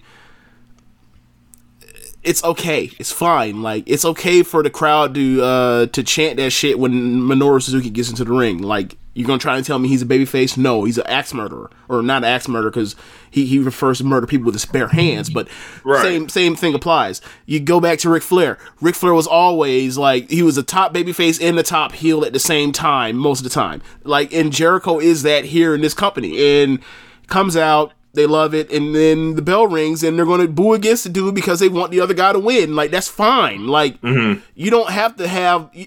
The point of wrestling is you have per, you have people that you want to see fight, not I don't want to see this person because I don't want to see this person because I dislike this person and then you go away. Like that's not how you draw business and like I think people get caught up too much in the we want real heel stuff to defend like these mediocre jokers that are out here doing this stuff. Right. and they're losing sight of like no like you need person A and person B that that people really want to see wrestle. And that's the end of, and that's that's the, the goal is right? Like it didn't matter if Austin or Rock was heel at the time. The Rock was heel most of the time those guys got in the ring and they fucking drew. It's not that it's not that difficult. The Rock was the Rock was a heel. He was a bastard. He was awesome. He was bullying uh commentary people. That's fine. It's okay. But besides point, like I thought I thought it was a really good match. Um I don't I wouldn't call it great, but they had a really good match. I thought they had a really thoughtful match. I thought they played off of well, except for one thing, but I thought they played off of, you know, the eye patch for a while. The the blood, I don't I I mean the the Irish whip into the corner of the post. I watched this post match on it. That shit is deep. Like, gash. Yeah, so I think the blood added to the match. I think we're getting, you know, now that we've had blood three times in the last two weeks, I think they need to stop um, because they're they're going to reach a point to where like people are going to get numb to the, and desensitized Yeah. to the blood. Um, but uh, yeah, I think I thought it was I thought it was a good match. Uh, the one thing that I will say is like, oh, so no one's really mentioned that much is that like people complained about Johnny Gargano waiting through all the shenanigans and um that Ciampa and Adam Cole match to quote unquote come out now. He he just knew that like the perfect time was to wait twenty something minutes or whatever else. So Moxley wrestled out that whole match against the best in the world forever with one eye. He didn't like, and then he decided after all that time to reveal that he had one eye. I don't hear people hitting on that one. My point is like it's it's fine, but yeah, I I, I thought it was a really good match. Uh, and this was to me the most New Japanish match that Jericho's had in AEW. Like we flat out got you know painmaker stuff, brawling out, brawling out around the uh, ringside area, gr- you know grabbing the camera, flicking them off, ringing the bell, or declaring himself the winner in the middle of the match when he ain't pinned nobody. I I, I really enjoyed it. Like um in. I'm interested to see where Moxie goes from here because like I, I want to see I want to see uh I want to see New Japan Moxley more like so so um it's gonna be interesting the future because I don't know where they're headed with a contender down the line and I mean even if they had Jericho still be the champion I think we're still gonna wonder like who's next Yeah. Um, I just want to talk about Jericho real quick. Um, just a wonderful champion. Um, thinking about from like you know a little bit of the bubbly to bringing the belt to New Japan at the Tokyo Dome and uh, you know the whole Forbidden Door thing and uh, defending the belt like and being just a a world champion's world champion like throughout you know a career renaissance and just feeling like he's at another peak and I feel like I can always trust Jericho in any situation and it's going to be great and I thought this match was awesome too. Uh, I ended up going four and a half on this because it was just like, yo, you you got the big brawl, you got the wrestling, you got the story that made sense. Uh, Moxley ended up pulling off the eye patch like I had predicted a little bit, and I thought that was just like. I, I, just lit up like a Christmas tree uh, when I, when I saw him do that. It was like he's gonna have to pull off the, the joint and use the good eye that he'd been hiding and training with or whatever. Like, because this man's been wearing this shit forever, and it's like he's been going through his life training with this shit and you know, until it was better. And it's like, you know what? I just like how the shit looks. You know, I'm about to just you know let it ride like so. So it- I think the logic was like they were trying to do the Rocky two moment where you have Rocky come out and fight uh, Southpaw in the second match, it, Yeah. or, or train Southpaw, and then like have him, you know, expecting one thing, and then all of a sudden, like he switches stance, and like Apollo Crews like, "Oh, hold on, player, what's this?" Yeah, I, I yeah. think I think that's what they were going for, but the thing is, like, you, you kind of need your eyes to, to, to, to fight. You know, like So- people with one eye, people that have vision in one eye, like they don't let them like fight unless they doctor stuff like Michael Bisping. So I don't really, you know, so so I think getting the belt off Jericho now, like I mean, it's cool. Um, I think you cut off. Uh, had he won and went forward, you cut off any conversation of maybe he had the belt too long. You cut that off right now. yeah, that's true. Um, and Moxley has been nothing but valuable from metrics like music number, or excuse me, not the music numbers, ratings numbers. That that match he did with Cobb did phenomenal. Um, all over YouTube, uh, he's been like their primary driver, I would say, on YouTube, and just like bringing, you know, his Moxley. I was very uh, happy for him when when he won and he got to hold the belt up and cut the speech at the end because it was like listen to his interview. He was afraid that fans that watched stuff the around the rest of the world would not accept him Right. or whatever. And what he did the, over the last nine months is show I am I am this fucking talented. I have this amount of skill and I'm about to go all over the world and show it to everybody. And this was like the culmination of that. So whatever the title uh reign may bring, you know, it, it's smooth sound from here. Like just like you have a chance the the to hit the reset button and be the champion that you should have been six years ago. Like, and it's just like we're gonna see it. So uh, there, there's gonna be no one here to cut him off, to, to fuck him, like to, to ask him questions about his personal life. There's gonna be no one that, that is like, yeah, we don't want to do any of your ideas in your match, Jon Moxley. You know, we, we just want to fucking sandbag you and do Yeah. nothing. And there's not two other dudes in his faction that they never treat uh, him the same as, even though he was always the most over one. There's none of that anymore. So whatever is out there for to, for to go uh, go get, I hope he takes it. Yeah, um, I- I'm happy for him. Um, like this is a dude that l- hit the ground running, leaving uh, WWE, and he was hell bent on, um, you know, showing you know wrestling fans and I'm assuming a lot of people in that company in WWE that like you underestimated es- estimated me and I mean, he pretty much already, you know, the G1 solidified that, but like now it's just, you know, now he's basically going over the top on some full Kobe system shit with just like him, you know, it's like, yo, you had this dude just sitting there forever. And like, I think, I think symbolically, the fact that like he's a champion, um, after having this run outside of WWE over the last, what, since last uh, April? Hey, May? ano- another double champion better than Naito. I'm not going that far, but okay. Uh, but I think symbolically is like, I think him having the belt being the second champion is like proof shows like, look, you go out here, like if you leave the company and you prove it or whatever else, you can come here and this can be like your crowning achievement afterwards. Um, and Feels like the AEW title is a destination now.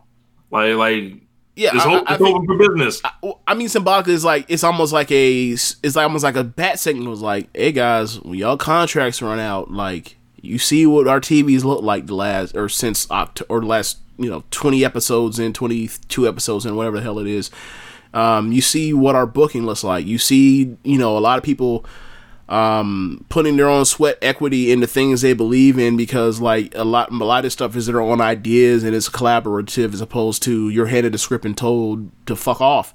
Um like I think Moxie being at the forefront of that like also helps them in the long run with that um you know being the champion for this because you can't say like I don't know anyone is watching this saying like oh yeah they just gave it to him because you know he's X level star you know And, and I don't like, nah, this dude, this dude went out there. at all. Well, he no, got this shit. On, yeah, my fault. I was gonna say he got this shit on his own merit. That's my point. That's my point. Yeah. Like this man earned this man earned this by going out to Japan and, and getting his ass whooped by some of the baddest dudes in the, in, in in the professional wrestling business, and then he took that shit all all around to the indies and worked, you know, Darby and worked all these other people and then take it to AEW and went out there and had a fucking uh uh or I guess uh hardcore porn match um the other day. Or not the other day but I had uh full gear.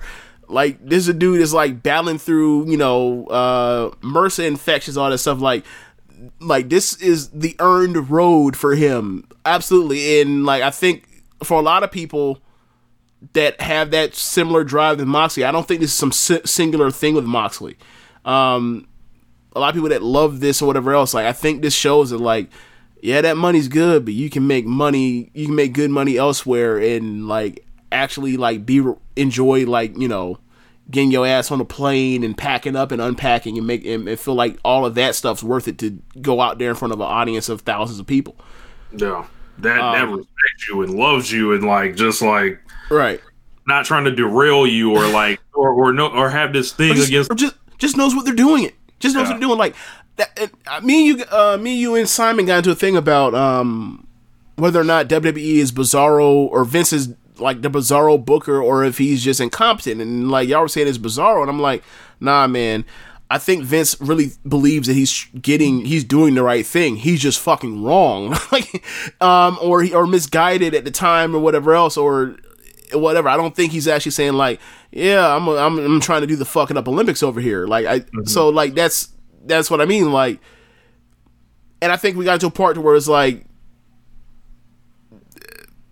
either way, it's bad. So it's not like we're parsing something really small. Like either way, it's come the outcome is mostly bad. But it's like I think people are going to be tired of that. Um, especially if you're someone like like Mox has been around there for a long time and saw all this stuff, and, and, you know you heard it detailed um, in the Stories Jericho upon stories. right? Like everybody has their horror stories in that company. yeah. Like look look look at look at we're, we're going to get to it because that's the end of the show, but um, like look at Super Showdown. I guess that's the transition, right? Yeah, yeah. Yeah. Uh, but AEW Revolution, just one of the best shows of the year. Yeah. Highly recommended. Yeah, So it's. I mean, I mean, right now we're at what Portland, uh, the two Wrestle Kingdom shows, this, and anything else you want to throw in this for pay per view discussion. I was gonna say a couple of them episodes of Dynamite. I think honestly, I think uh, I think I like some of the episodes of Dynamite more than this pay per view. But I was just talking about a, a big show, Yeah. pers- big show pay per view perspective. Yeah. Um. Yeah. I mean. Um. Yeah. Super Showdown.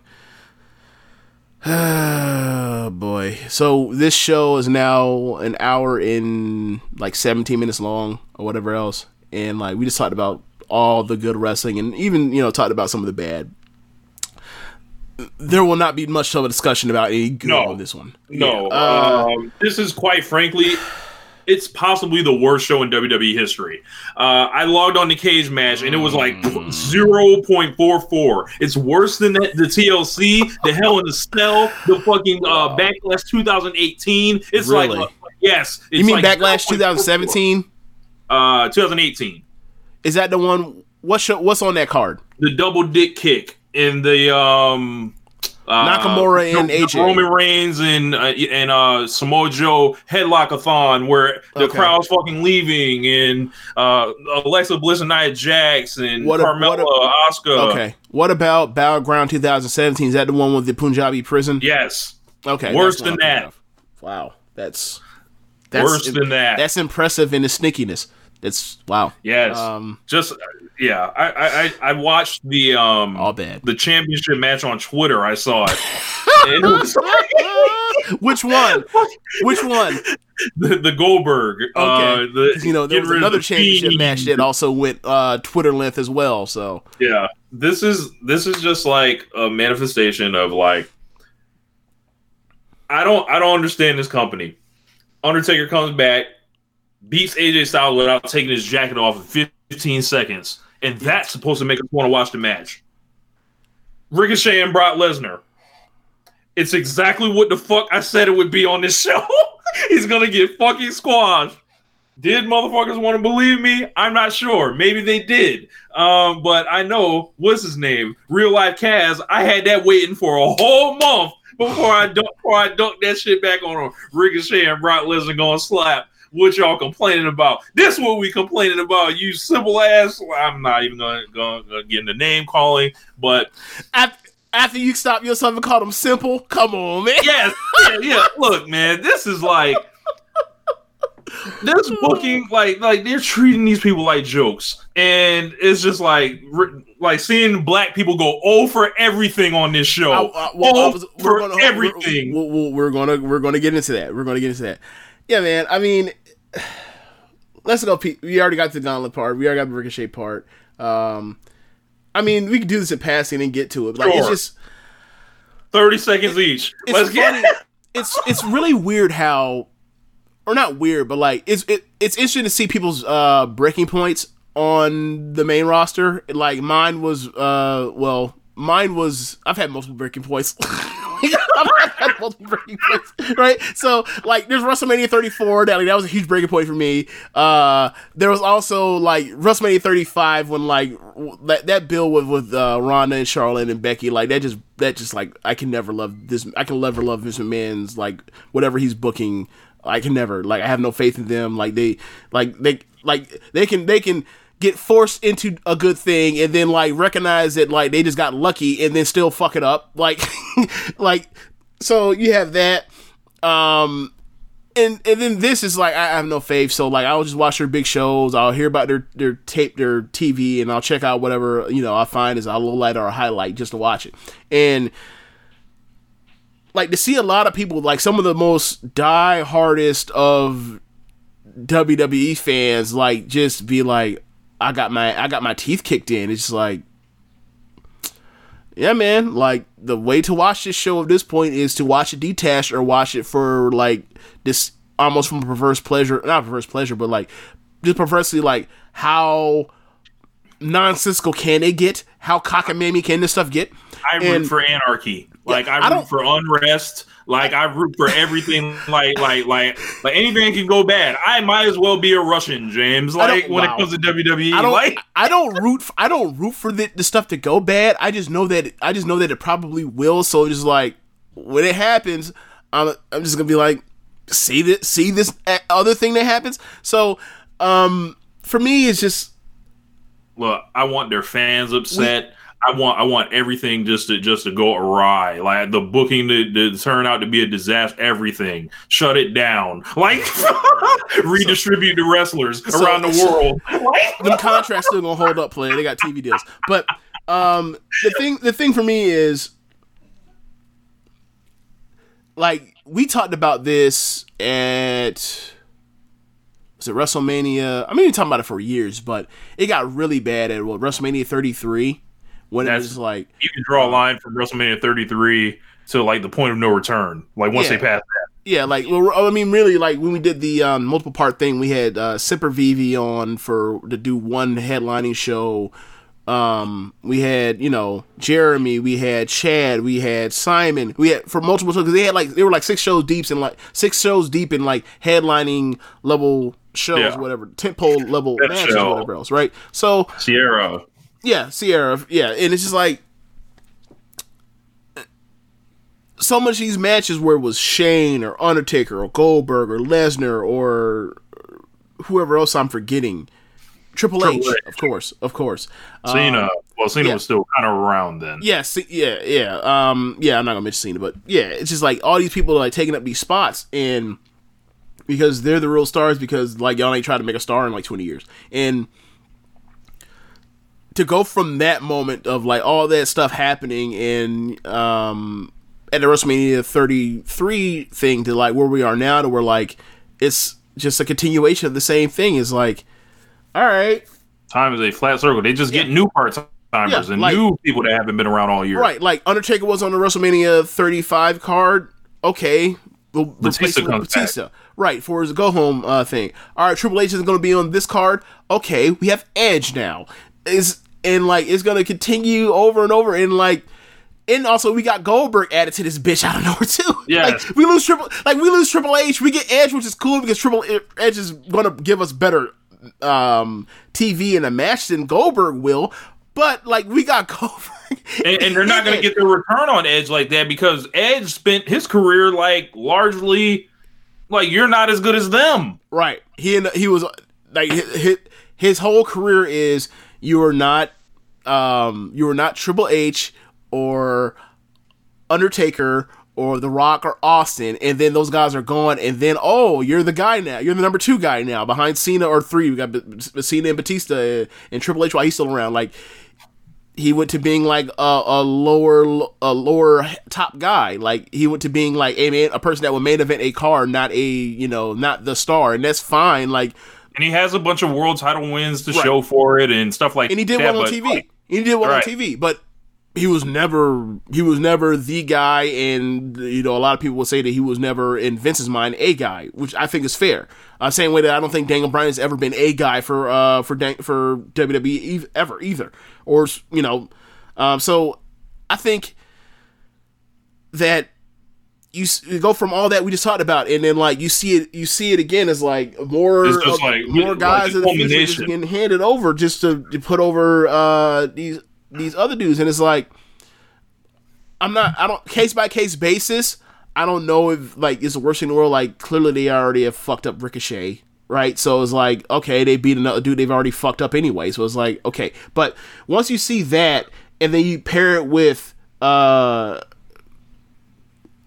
Undertaker just comes out and just wins uh, a fucking gauntlet match that these other dudes like bust their ass for. You can and you like add that in with like what Brock Lesnar did at, at Money in the Bank this year or last year. Um, uh, Shane McMahon winning the Best in the World trophy uh, or whatever else. is like they're not trying to get. They were trying to get Shane McMahon heat at the time, and they didn't pull the trigger until later. They're not trying to get heat with Undertaker. They just wanted to pop you because Undertaker showed up or whatever else. And like all the other dudes bust their ass or whatever else, and then they get the fuck on, and then AJ, you know, I'm not I'm not crying for AJ the, uh, that he got squashed or whatever else. So he been squashing dudes all year himself, but Yeah. whatever. Um, but this is like, all right, another old guy comes through and like steals the shine at the end. Um, Brock, And it's like these dudes don't get no weaker, they don't get no worse as they age, they don't do like nothing. Like it's just like they're not telling stories. Like this is just hot shotting for like Yeah, it is. An, an insane amount of hot shotting. Like uh, and that like played out over on SmackDown as well. Yeah. So, the, like, the, the number one is like Goldberg and, and Wyatt is like, we we've had no inkling that Goldberg was even coming uh, to doing WrestleMania. Like, they just saw like they they just looked. Up, it's it's like they looked up and realized, oh yeah, like we could do Goldberg versus versus Roman.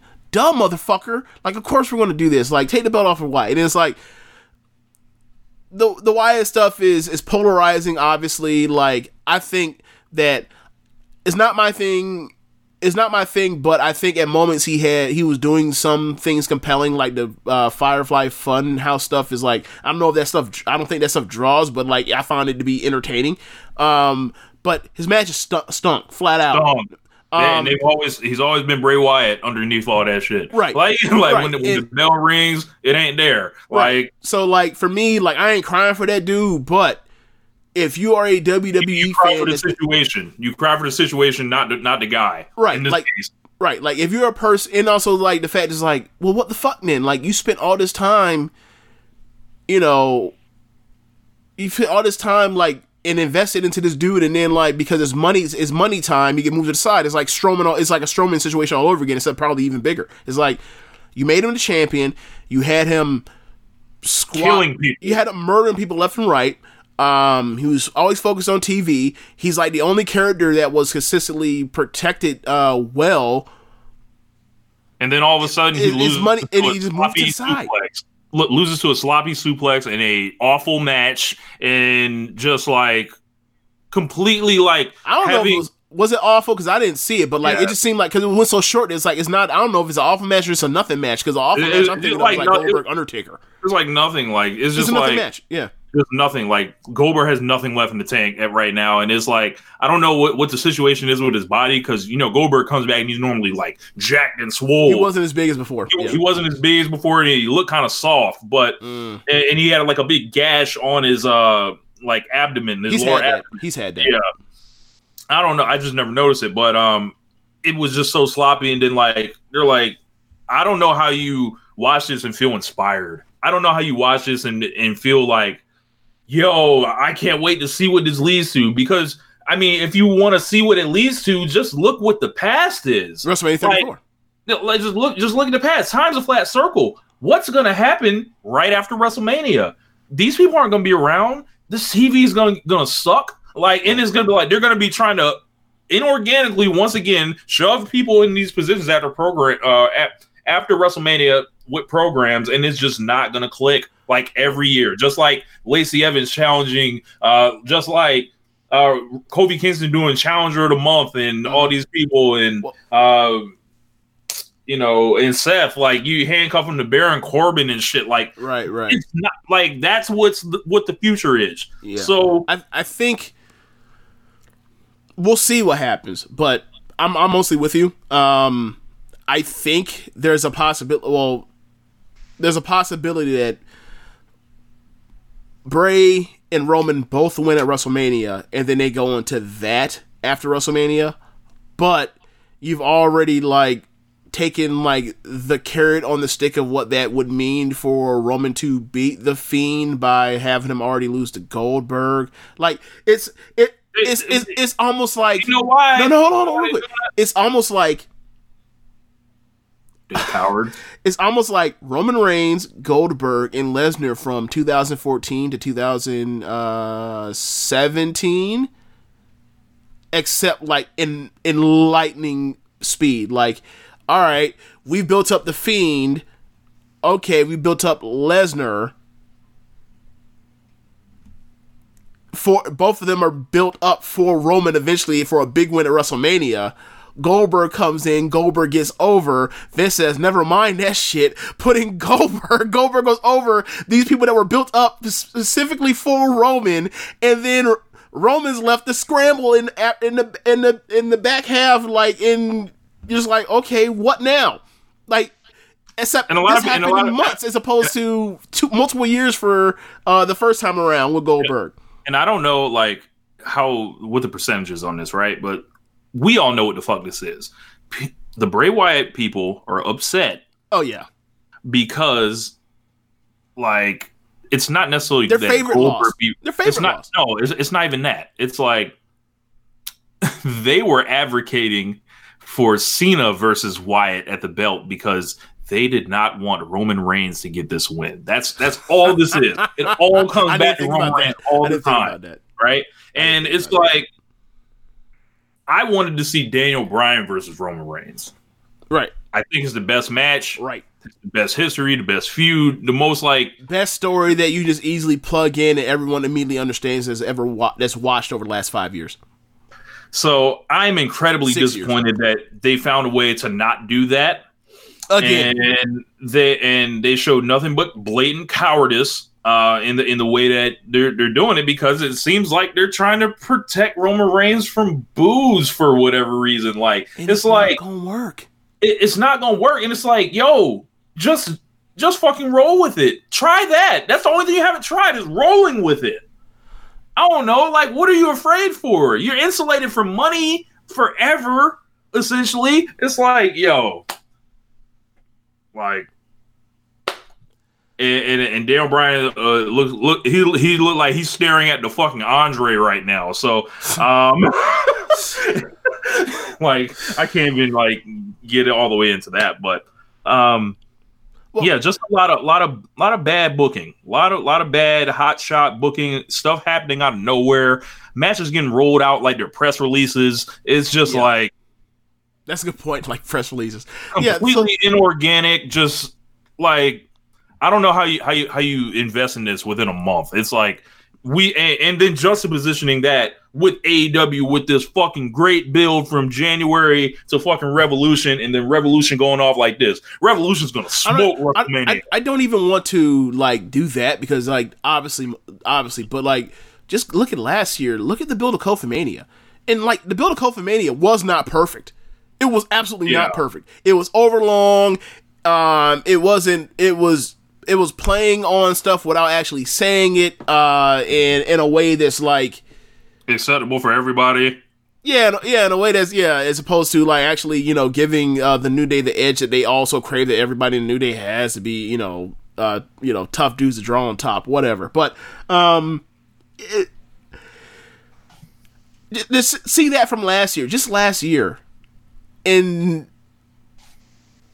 this is like Part timers everywhere. I don't I don't really it doesn't I mean I'm detached so it doesn't really bother me but like I see how it's bothering other people and it's like bothering them in ways is like yo like I'm detached from it so I don't really care but like y'all are freaking out and I'm like is it and I'm looking at it from detached so maybe like because I have no emotional investment it's like in isolation is it really in a vacuum is it really that bad compared to the other shit that has ran that has ran me We've off over the telling years you this. We've been telling them this shit been happening for years, and it's Right. like Like, the, like it's, people are it's like they done heard about the robbers in all the other neighborhoods, and the robbers finally came to their neighborhood. Yeah, yeah.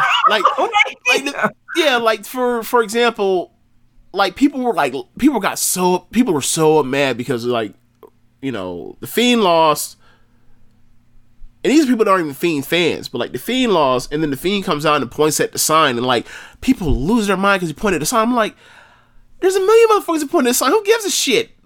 Like I don't, whatever. uh, like I thought Yes. it was just feel like, but whatever. no, I I, it's for me, just like, like, that's weird. It's like I this is the break. Like obviously, this is this this is clearly not like some big inciting incident. This is like the straw that is breaking a lot of camels' backs, and it's like, but this Why don't like- you but for give a fuck but for about me, the like lost. Like, why don't you?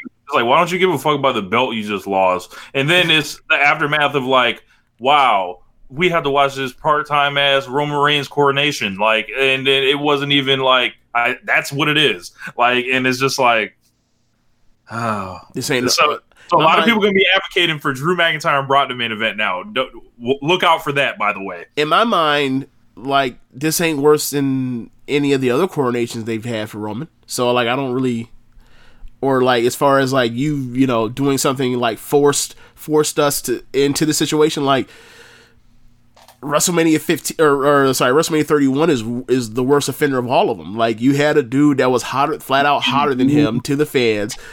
Uh it, it, it was earned that the dude was going to come back and uh, go and get a title shot uh, as as you know Royal Rumble thir- 14 thing. He didn't wasn't even in it. He's in this one. You throw him out. Like you set all these odds against that dude or whatever else. It's like nah, man. Like this is this was a worse offender. Like uh, or that was worse offender than this is. So like this is like light compared to like the other you know Well, literally they- four ones they've done. It's fucking hilarious how WWE just was like, you know what? We ain't even gonna do no elimination chamber match. Roman, you just go out there and uh, you're no one contender now. Yeah. Like- ano- another thing for me is like I don't really care, but it's like can we like It's like, like, just can we try? Can we can just we try to have elephant in the room? what? I was like, can we talk about the elephant in the room? Like, Well, we'll get to that in a second. But Okay. that's the very next thing we'll talk about. But like, it's like Roman's not in the elimination chamber. Can are so we're just like never we're just on never ending quest to like never have Roman like in good matches ever again.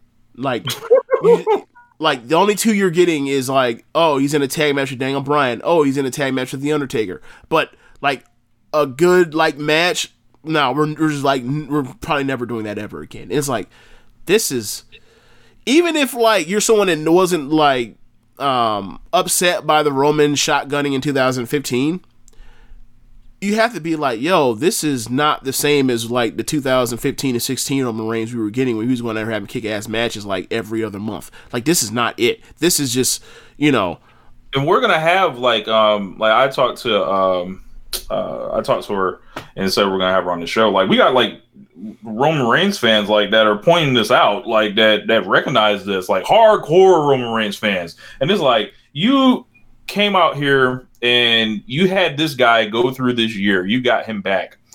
Essentially, you you you never know if you're getting him back, right? Right. And, and then you fucking do, right? So you get him back, you do your Shield six person match or whatever at Fastlane last year. Cool.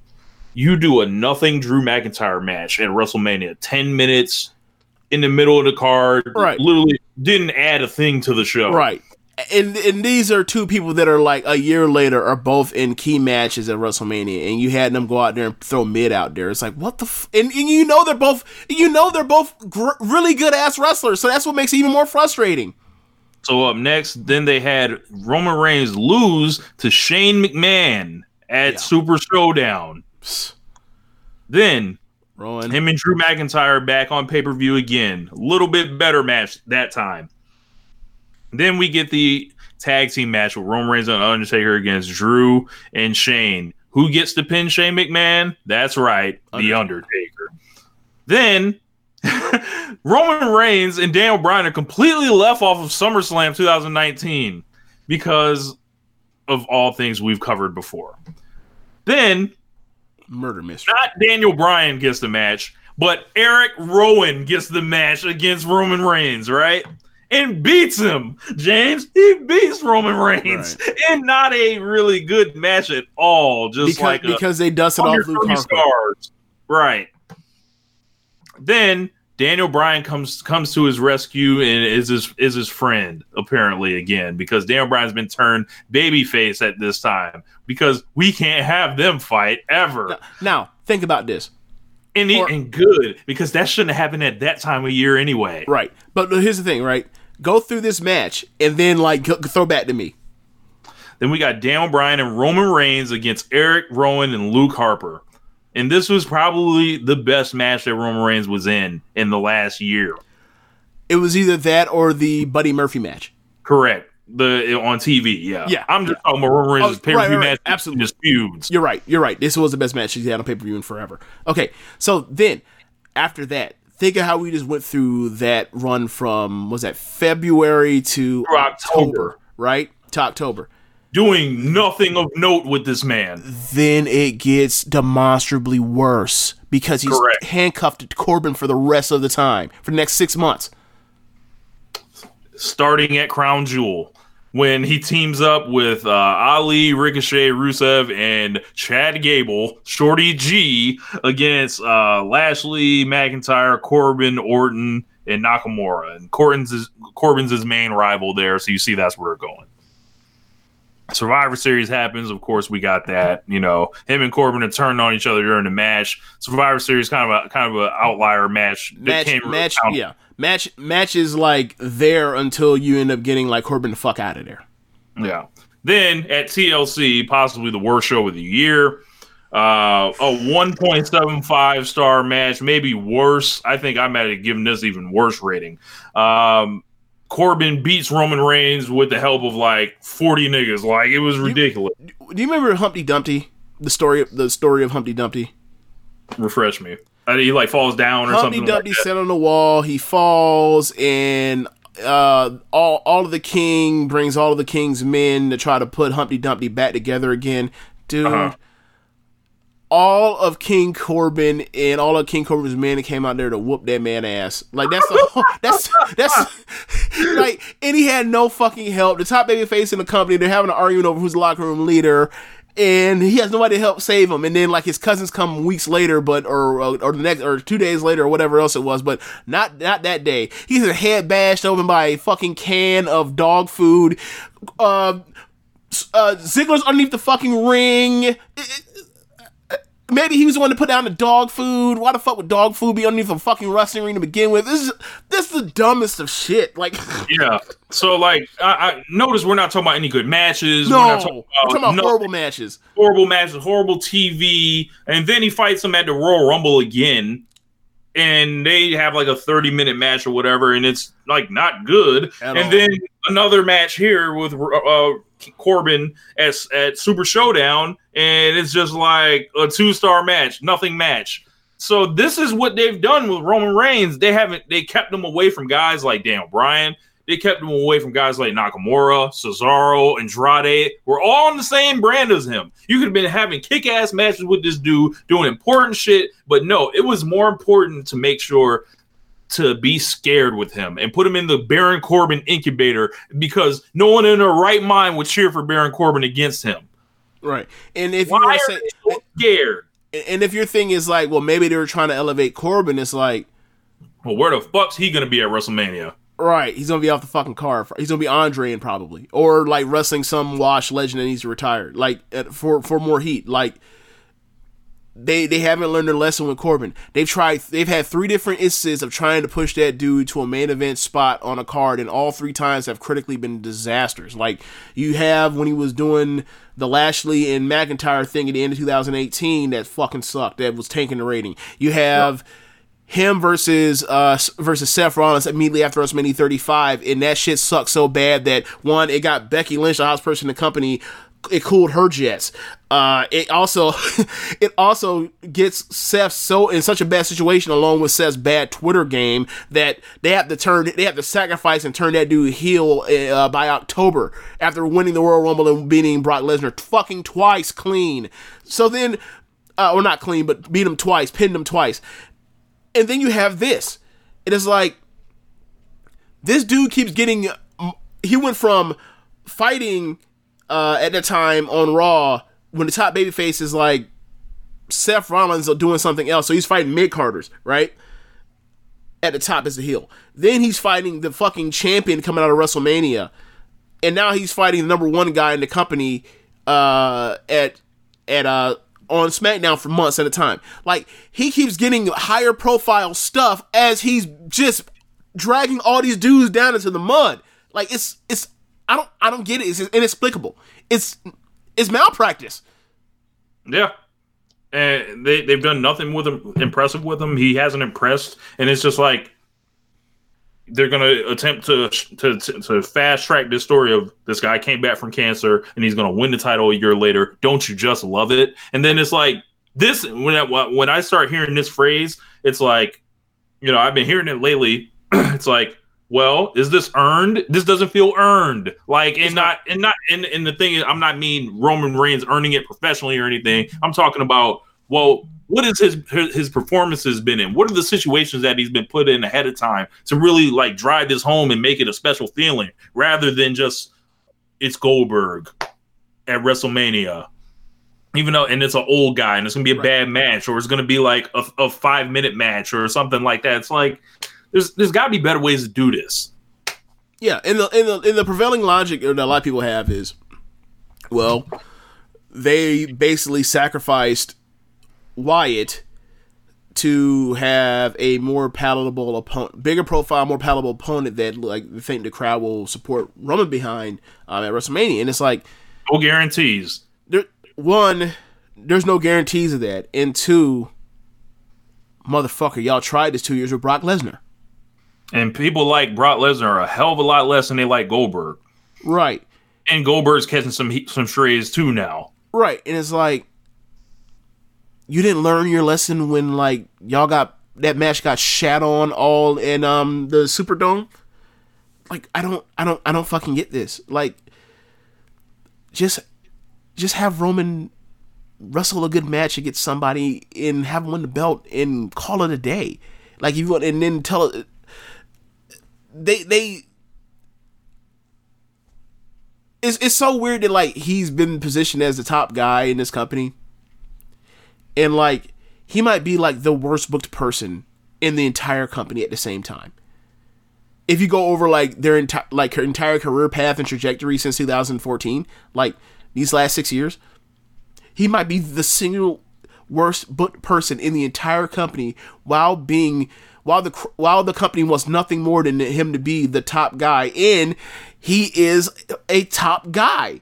It's fucking it's a it's a it's, fucking it's mind, inverted mind fuck. Like that's that's all i can describe it as. It's just like there's so many things like that are wrong with how you get there the execution of getting there and what happens in the aftermath yeah, and like they keep like they just keep adding upon their mistakes by by trying to fix it by doing by doing more things that are like also mistakes. And like you know, I always joke about look at look at the tap look at the long form story to look at the tapestry. Like this yeah. is a spider's web of like just poor decisions. Like this is just they're they're all folding upon itself and woven in and just like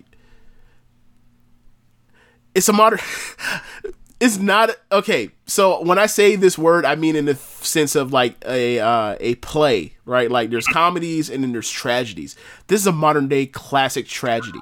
like, this, like, and I like this is like the new Romeo and Juliet of like like bad news of, but it's not like from the meta point of like you're telling terrible stories as opposed to like oh yeah you built something and then like it ends up dying at the end. Like this is just they keep fucking this over and over and over. Like it's incredible.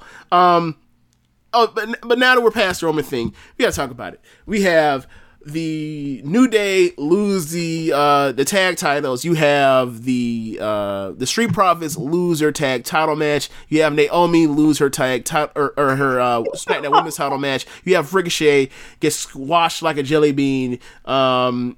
Uh, in his uh Universal or sorry, yeah, Universal no WWE Heavyweight Title match, uh, four four four black people, just four black acts, just we set them up and we knock them down. Just- You need a you need a setup person. Let's beat the blackies. That that's that's all this is. And, and, and coming at the end of look, coming coming at the end of February, right when you think it can't get no worse. You know, Terrible right when, when Tyson Fury beats on um, you know, uh Deontay Wilder. yeah, Vince can't control that one. yeah. Vince can't control that one. Look, Triple H was at the match. He could have helped. You know, What, what, was he gonna, what, what was he gonna do? What was he gonna? Was he gonna grab the sledgehammer and help, help Wilder? Shit, shit. Somebody should have helped Wilder. Shit. And then you got Deontay Wilder talking about his clothes was too heavy. No, like I I don't want to hear that, bro. Like, then you know you have Bianca losing to Charlotte and, and Rhea Ripley, uh, you know, in in back to back matches. Then you have Leo Rush losing. You have black people getting cleaned and mopped the fuck up all throughout this month, Vince. What the fuck's going on here? Like, and during this month specifically, we gonna give them these title matches that don't matter and fucking mop them at the same time. Like horrible, absolutely horrible. And, and I saw it coming. I ahead of time, and I, I was tracking. I would I would send James these voice memos like, "Yeah, I see what the fuck's going on out here. Watch," and then. you know, Super Showdown. Let, let- you know, I don't know. I, I don't know why it is this way, but it is this way. And, and I look forward to. I believe it's already happened. Of Ricochet being airbrushed out of the uh, canon and history of the of the 2020 Royal Rumble uh, when uh, uh, Drew McIntyre eliminated Brock Lesnar. I look forward to the airbrushing, and uh, I hope Ricochet looks forward to the Andre the Giant Battle Royal. Like Hey, We he's happy. th- He- hey, he's happy. Hey, he's, happy. so I'm He's happy, happy. too. You know, like, look, you like he's it, I love so- it. Right. You know, you getting your money, cool. But I know where you should have been, bro. You should be uh, one of the defining performers of this era. Like you should be. You you are the B side, the A side or B side to Will Ospreay. Look what the fuck Will is doing right now. Yep. Yeah. Yep. Yep. Yep. Uh, Like- come on my neck, girl. I'm cashing out. Hey, I, I I understand, Ricochet. I understand, but don't come on Twitter and lie to us, bro. And also, Cedric Alexander was out here losing to Riddick Moss. I'm sure he's going to beat AJ Styles for the U.S. title uh, any day now, James. Any day now. When was the last time he was on TV on Raw? Who knows? And, yeah. Like, yeah, man, it's it's it's really frustrating to like, for example, watch a network and see like how with Triple H or whatever else in NXT UK, NXT 205 Live, whoever else, and see that we have all these talented guys and they can get their audience to care and build up towards takeovers and whatever and, and big matches whatever else. And you see like people get behind them in whatever way. And then to see like that work on a certain level or even you know on a level as big as WWE with the takeovers um, in front of the same size audiences and then to see like that get ported over to the main roster and just to watch like every almost everybody just like fail left and right. And it's like at what point do these numbers become so big? I'm already at that point but like for even like the staunchest wwe main roster fan or whatever at what point do like these these numbers get so big that like you have to stop saying it like it's this is a whole generation like an entire generation of people that can't get over and start like saying nah man like this is a flawed product that is like flat out bad coaching and putting people up to like the worst of their uh, potential um, to never meet their potential. So it's just it's just really frustrating. It's like so like it's a thing when you see. For, I'm not even gonna get into that, but like, so all all these people's fuck ups, all of them, they're all just fatally flawed. Every single one of them.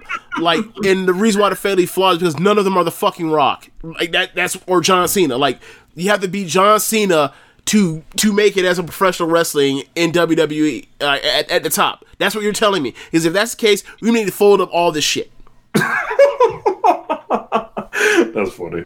Like, there is no such thing as a perfect like perfect example. Jon Moxley is Jon Moxley this dynamite, uh, dynamic performer in the ring uh, from a technical wrestling standpoint. No, I would say no. I you know I I wouldn't consider him a super worker or anything like that. Right. He is a very good promo that can sometimes be a elite promo. He is a person that puts a lot of thought into his wrestling matches, but is not a great athlete. And he's not a person that looks like um like uh you know like one of these eighties or nineties uh guys physically. And he's and he's not gigantic either. Like you look at all the, the way people have like um pinpointed what can be uh what do you call um predictors or traits that would help someone get over. And he's not a 10 in any necessary thing. But you look at him in WWE. He might be an eight point five though. He might be an eight. You know, Right. like Right. So, my, but my thing is like, if we have eights, nines, whatever else, and they can't get over, then what the fuck then? Like, if we're gonna see with Garza, if they can't get Garza some, you know, the next Rey Mysterio that they've been trying to make ever since, like, ever since Rey Mysterio and Eddie and whatever else, they can't make him into it, then they may as well never hire another Mexican dude because that's the dude. When it, I don't, and, and it's funny because I was saying this months ago, right? a long time Like ago. when he's having his matches, when he's having those matches, like I think the first time I saw him was like, we might have something here. And then like he started having the matches with Leo Rush, you're like, we definitely have something here. This dude is great. You see, he gets on the main roster. Every review I've heard from anybody that has an opinion I respect that still watches um, main roster wrestling is like, oh yeah, we have something here. Like this, we'll see. And we'll see. Me, it means dot dot dot. Don't hold your breath, motherfucker. Uh, So, I mean, and, and back to you know Black History Month just being blown up. Just bombed out. Depleted. yo on SmackDown, they brought Naomi back the next night to have a match with Bayley. It's an immediate, it's an immediate smoz. It's like it goes maybe a minute, and then Sasha comes in for the DQ. Lacey Evan runs runs down. They didn't even bring out Teddy Long, they didn't even bring out a commissioner. The ref herself said, "Fuck it, tag match players, have the match." The match is specifically all built around making Lacey Evans the star of the match. It goes horribly wrong because Lacey Evans, even a year on the main roster, still ain't ready. Like she is years away from being years away. Damn. Like it, it nah, bro. No. Like she went to do a slingshot, a stereo slingshot plancha to the floor, um, off the top, over the top rope with Naomi. Naomi goes over and goes down as uh, like, like just like the plan was. She gets her feet caught up in the rope, and then she has to land. She luckily gets her feet, holds on, and gets her feet on the apron, and basically uh, axe handle smashes uh, Bayley, and they go to commercial break. And I'm just like, wow. And they and the whole match is Naomi's in there first. Sasha and Bayley are just working her over, working her over, um, trying to get that, trying to get the, to the hot tag with Lacey. Um, that spot with the with the plancha happened uh, to go to commercial break. They come back, they get the hot tag, hot tag with Lacey. Lacey has a pretty good hot tag, has pretty good hot tag. Um, and then at the end, there's a bunch of uh, shenanigans whatever else, and um, at the end, Naomi gets distraction pinned by Bayley. Uh, so that's where we are, So Naomi's done. more or less. We, we didn't have to No, wait. no, I'm sorry, I'm sorry, I'm sorry, I'm sorry. or- Hold on, hold on, I'm sorry, I'm sorry, I'm sorry, sorry. Wrong way. Bayley gets distracted. Naomi schoolboys her, kicks Oh. her, ki- kicks her, and gets. So it's like, okay, so we are how many weeks away from WrestleMania? Five weeks, maybe. Is it a fatal four way match? Is it a It sure it sure feels like it, don't it? right? That's where it seems like we're headed. Is like okay, like Sasha just came back. Sasha didn't get pinned. The fucking champion did. Naomi just got her 50-50 booking with the champion. The star of the match was planned to be Lacey. You built a hot tag toward her. Where where are we headed here five weeks from now? I, I don't know. And it's like all right, so how do you capitalize off of uh Naomi uh coming back 50-50 or to death? But How like, do we- We'll, like, but like, we'll put the person in there we really want to push.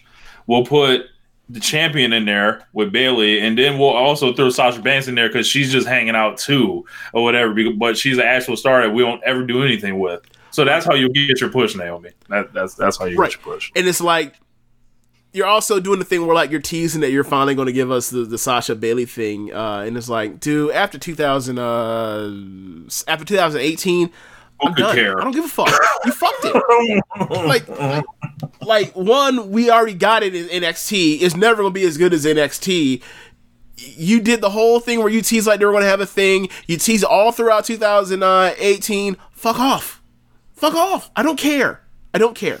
Um, and normally they'll they'll put out some match that like will get me to be intrigued and at least like make me think maybe I'll watch Raw or I'll watch that episode or that segment on Raw or that segment on SmackDown.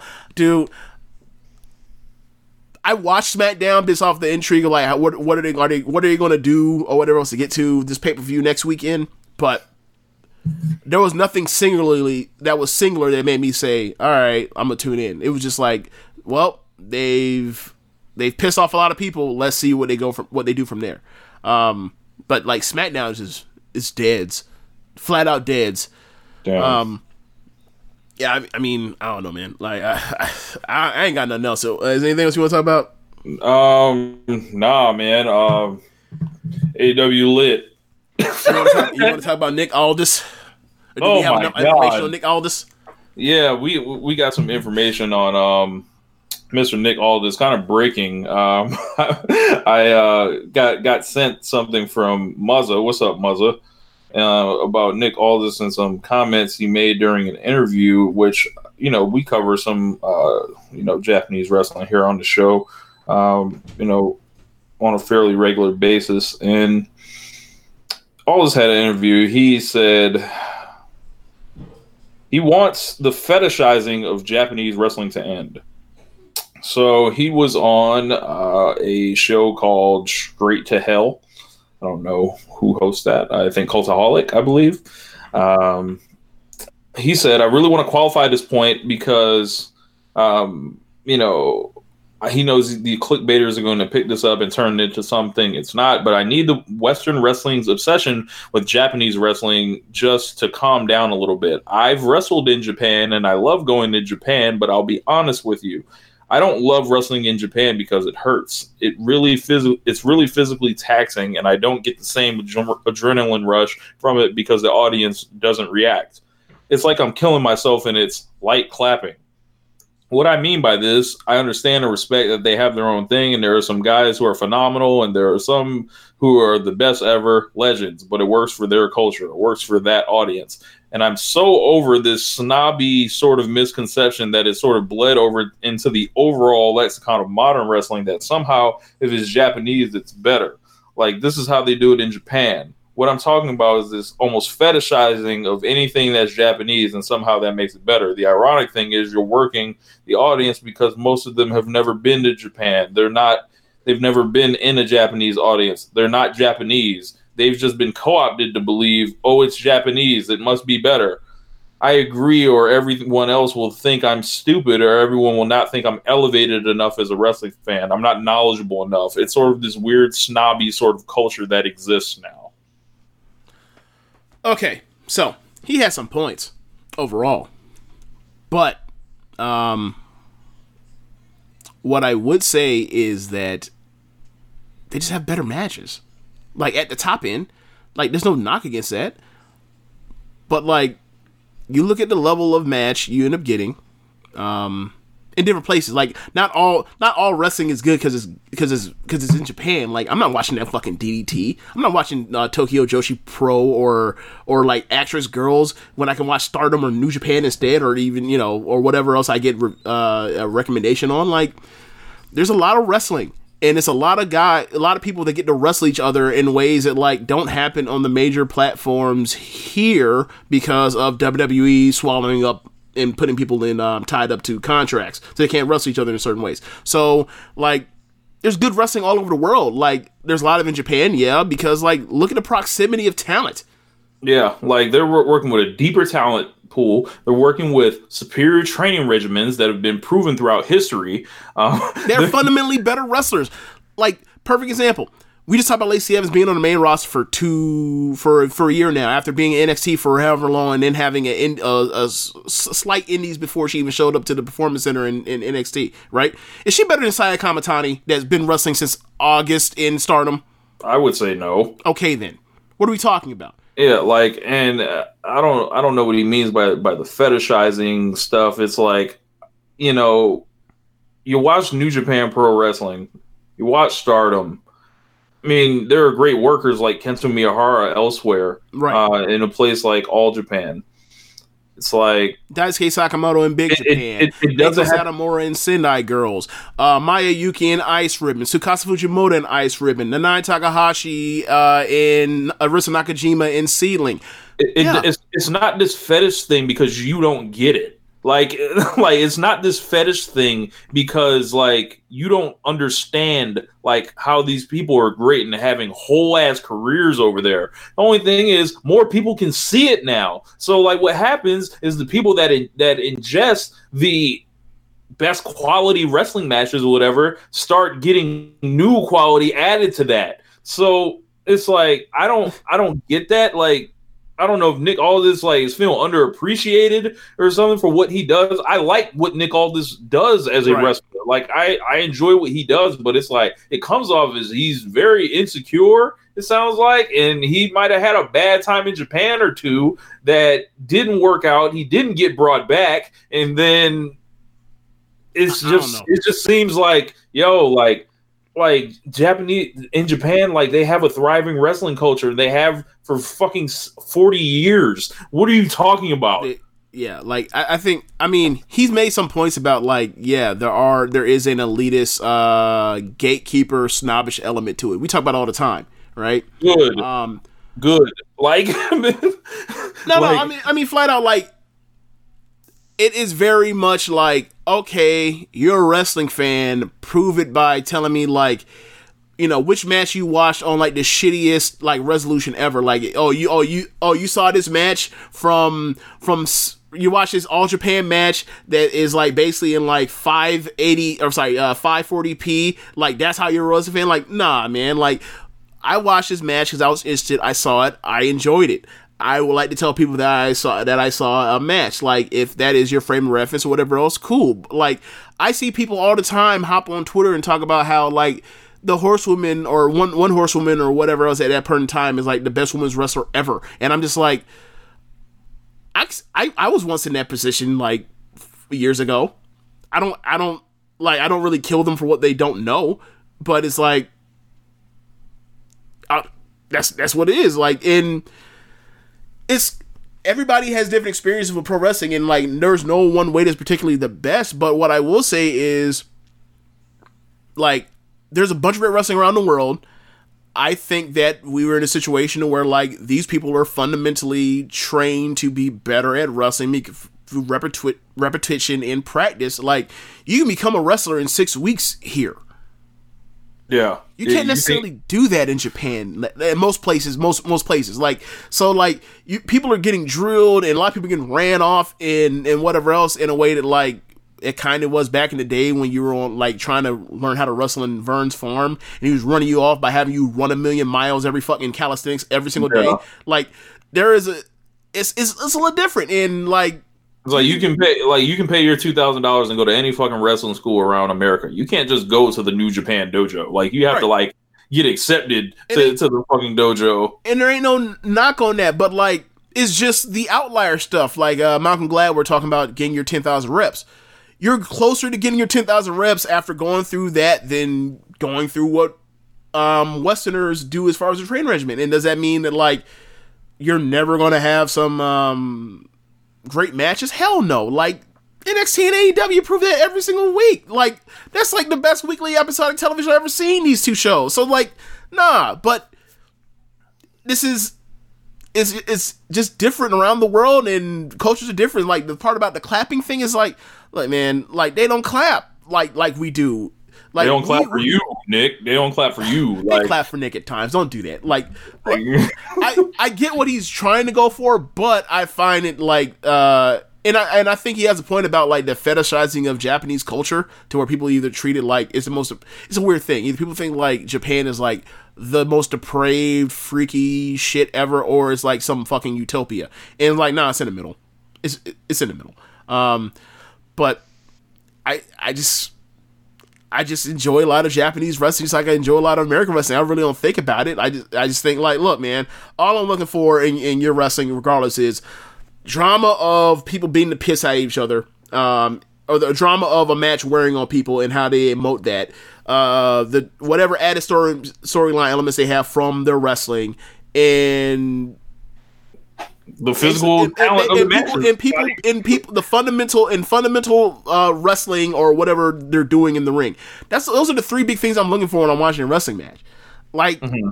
and that's not anything specific to Japanese wrestling or American wrestling. Like, look, man. Ultimately, everybody's running ropes when they shouldn't be because they're trying to aspire towards a fake wrest- towards a fake fight, right? So it don't matter. Like, so what are we talking about? I, I just I, I think you know maybe it's a thing where someone stuck in his craw that day and decided to say that. I'm not holding this against Nick Aldis. I think Nick Aldis in um is a great promo and does so many things well that like should have been spotlighted on a higher level earlier, but it didn't work out for him and he's he's doing his NW thing and he's doing as well as I imagine you can. And he's I feel like he's a person that's like doing the best he can, so I can't only, you know, say so much about him. Like I've seen him have good matches, I've seen him have okay matches. I don't think he's a great wrestler. I think he's a good wrestler slash a fine wrestler. I think he's better at the stuff outside of the ring than in the ring in like in a different circumstance, different years, different era. He's a way bigger star than he is right now. Maybe that's what he's feeling. Maybe. Like sometimes I think like you know like what if he was in AEW with Cody or whatever else. Sometimes. Mm-hmm. Do you do you ever think about that kind of stuff? I mean, they've they got a they got a rivalry they Yeah. can do. Like they can go right back to. Hey man, And- open and- open the forbidden gate, uh, Marty. O- open the NWA gate. Yes, put Eddie Kingston out there. Even though we saw Eddie, someone that just like Eddie Kingston earlier on this show uh, last Yeah. night. Yes. But, Yeah, man. I mean, you can't even hit the music. There is there's no stardom news. So Yeah, no, no stardom news. Like no matches, no match gate. When, Yeah, when, when, when is when is no match gate? That is next weekend. So um they will be going head to head the same weekend as, as Elimination Chamber. Hmm. Gee, I wonder which pay per view is gonna be better.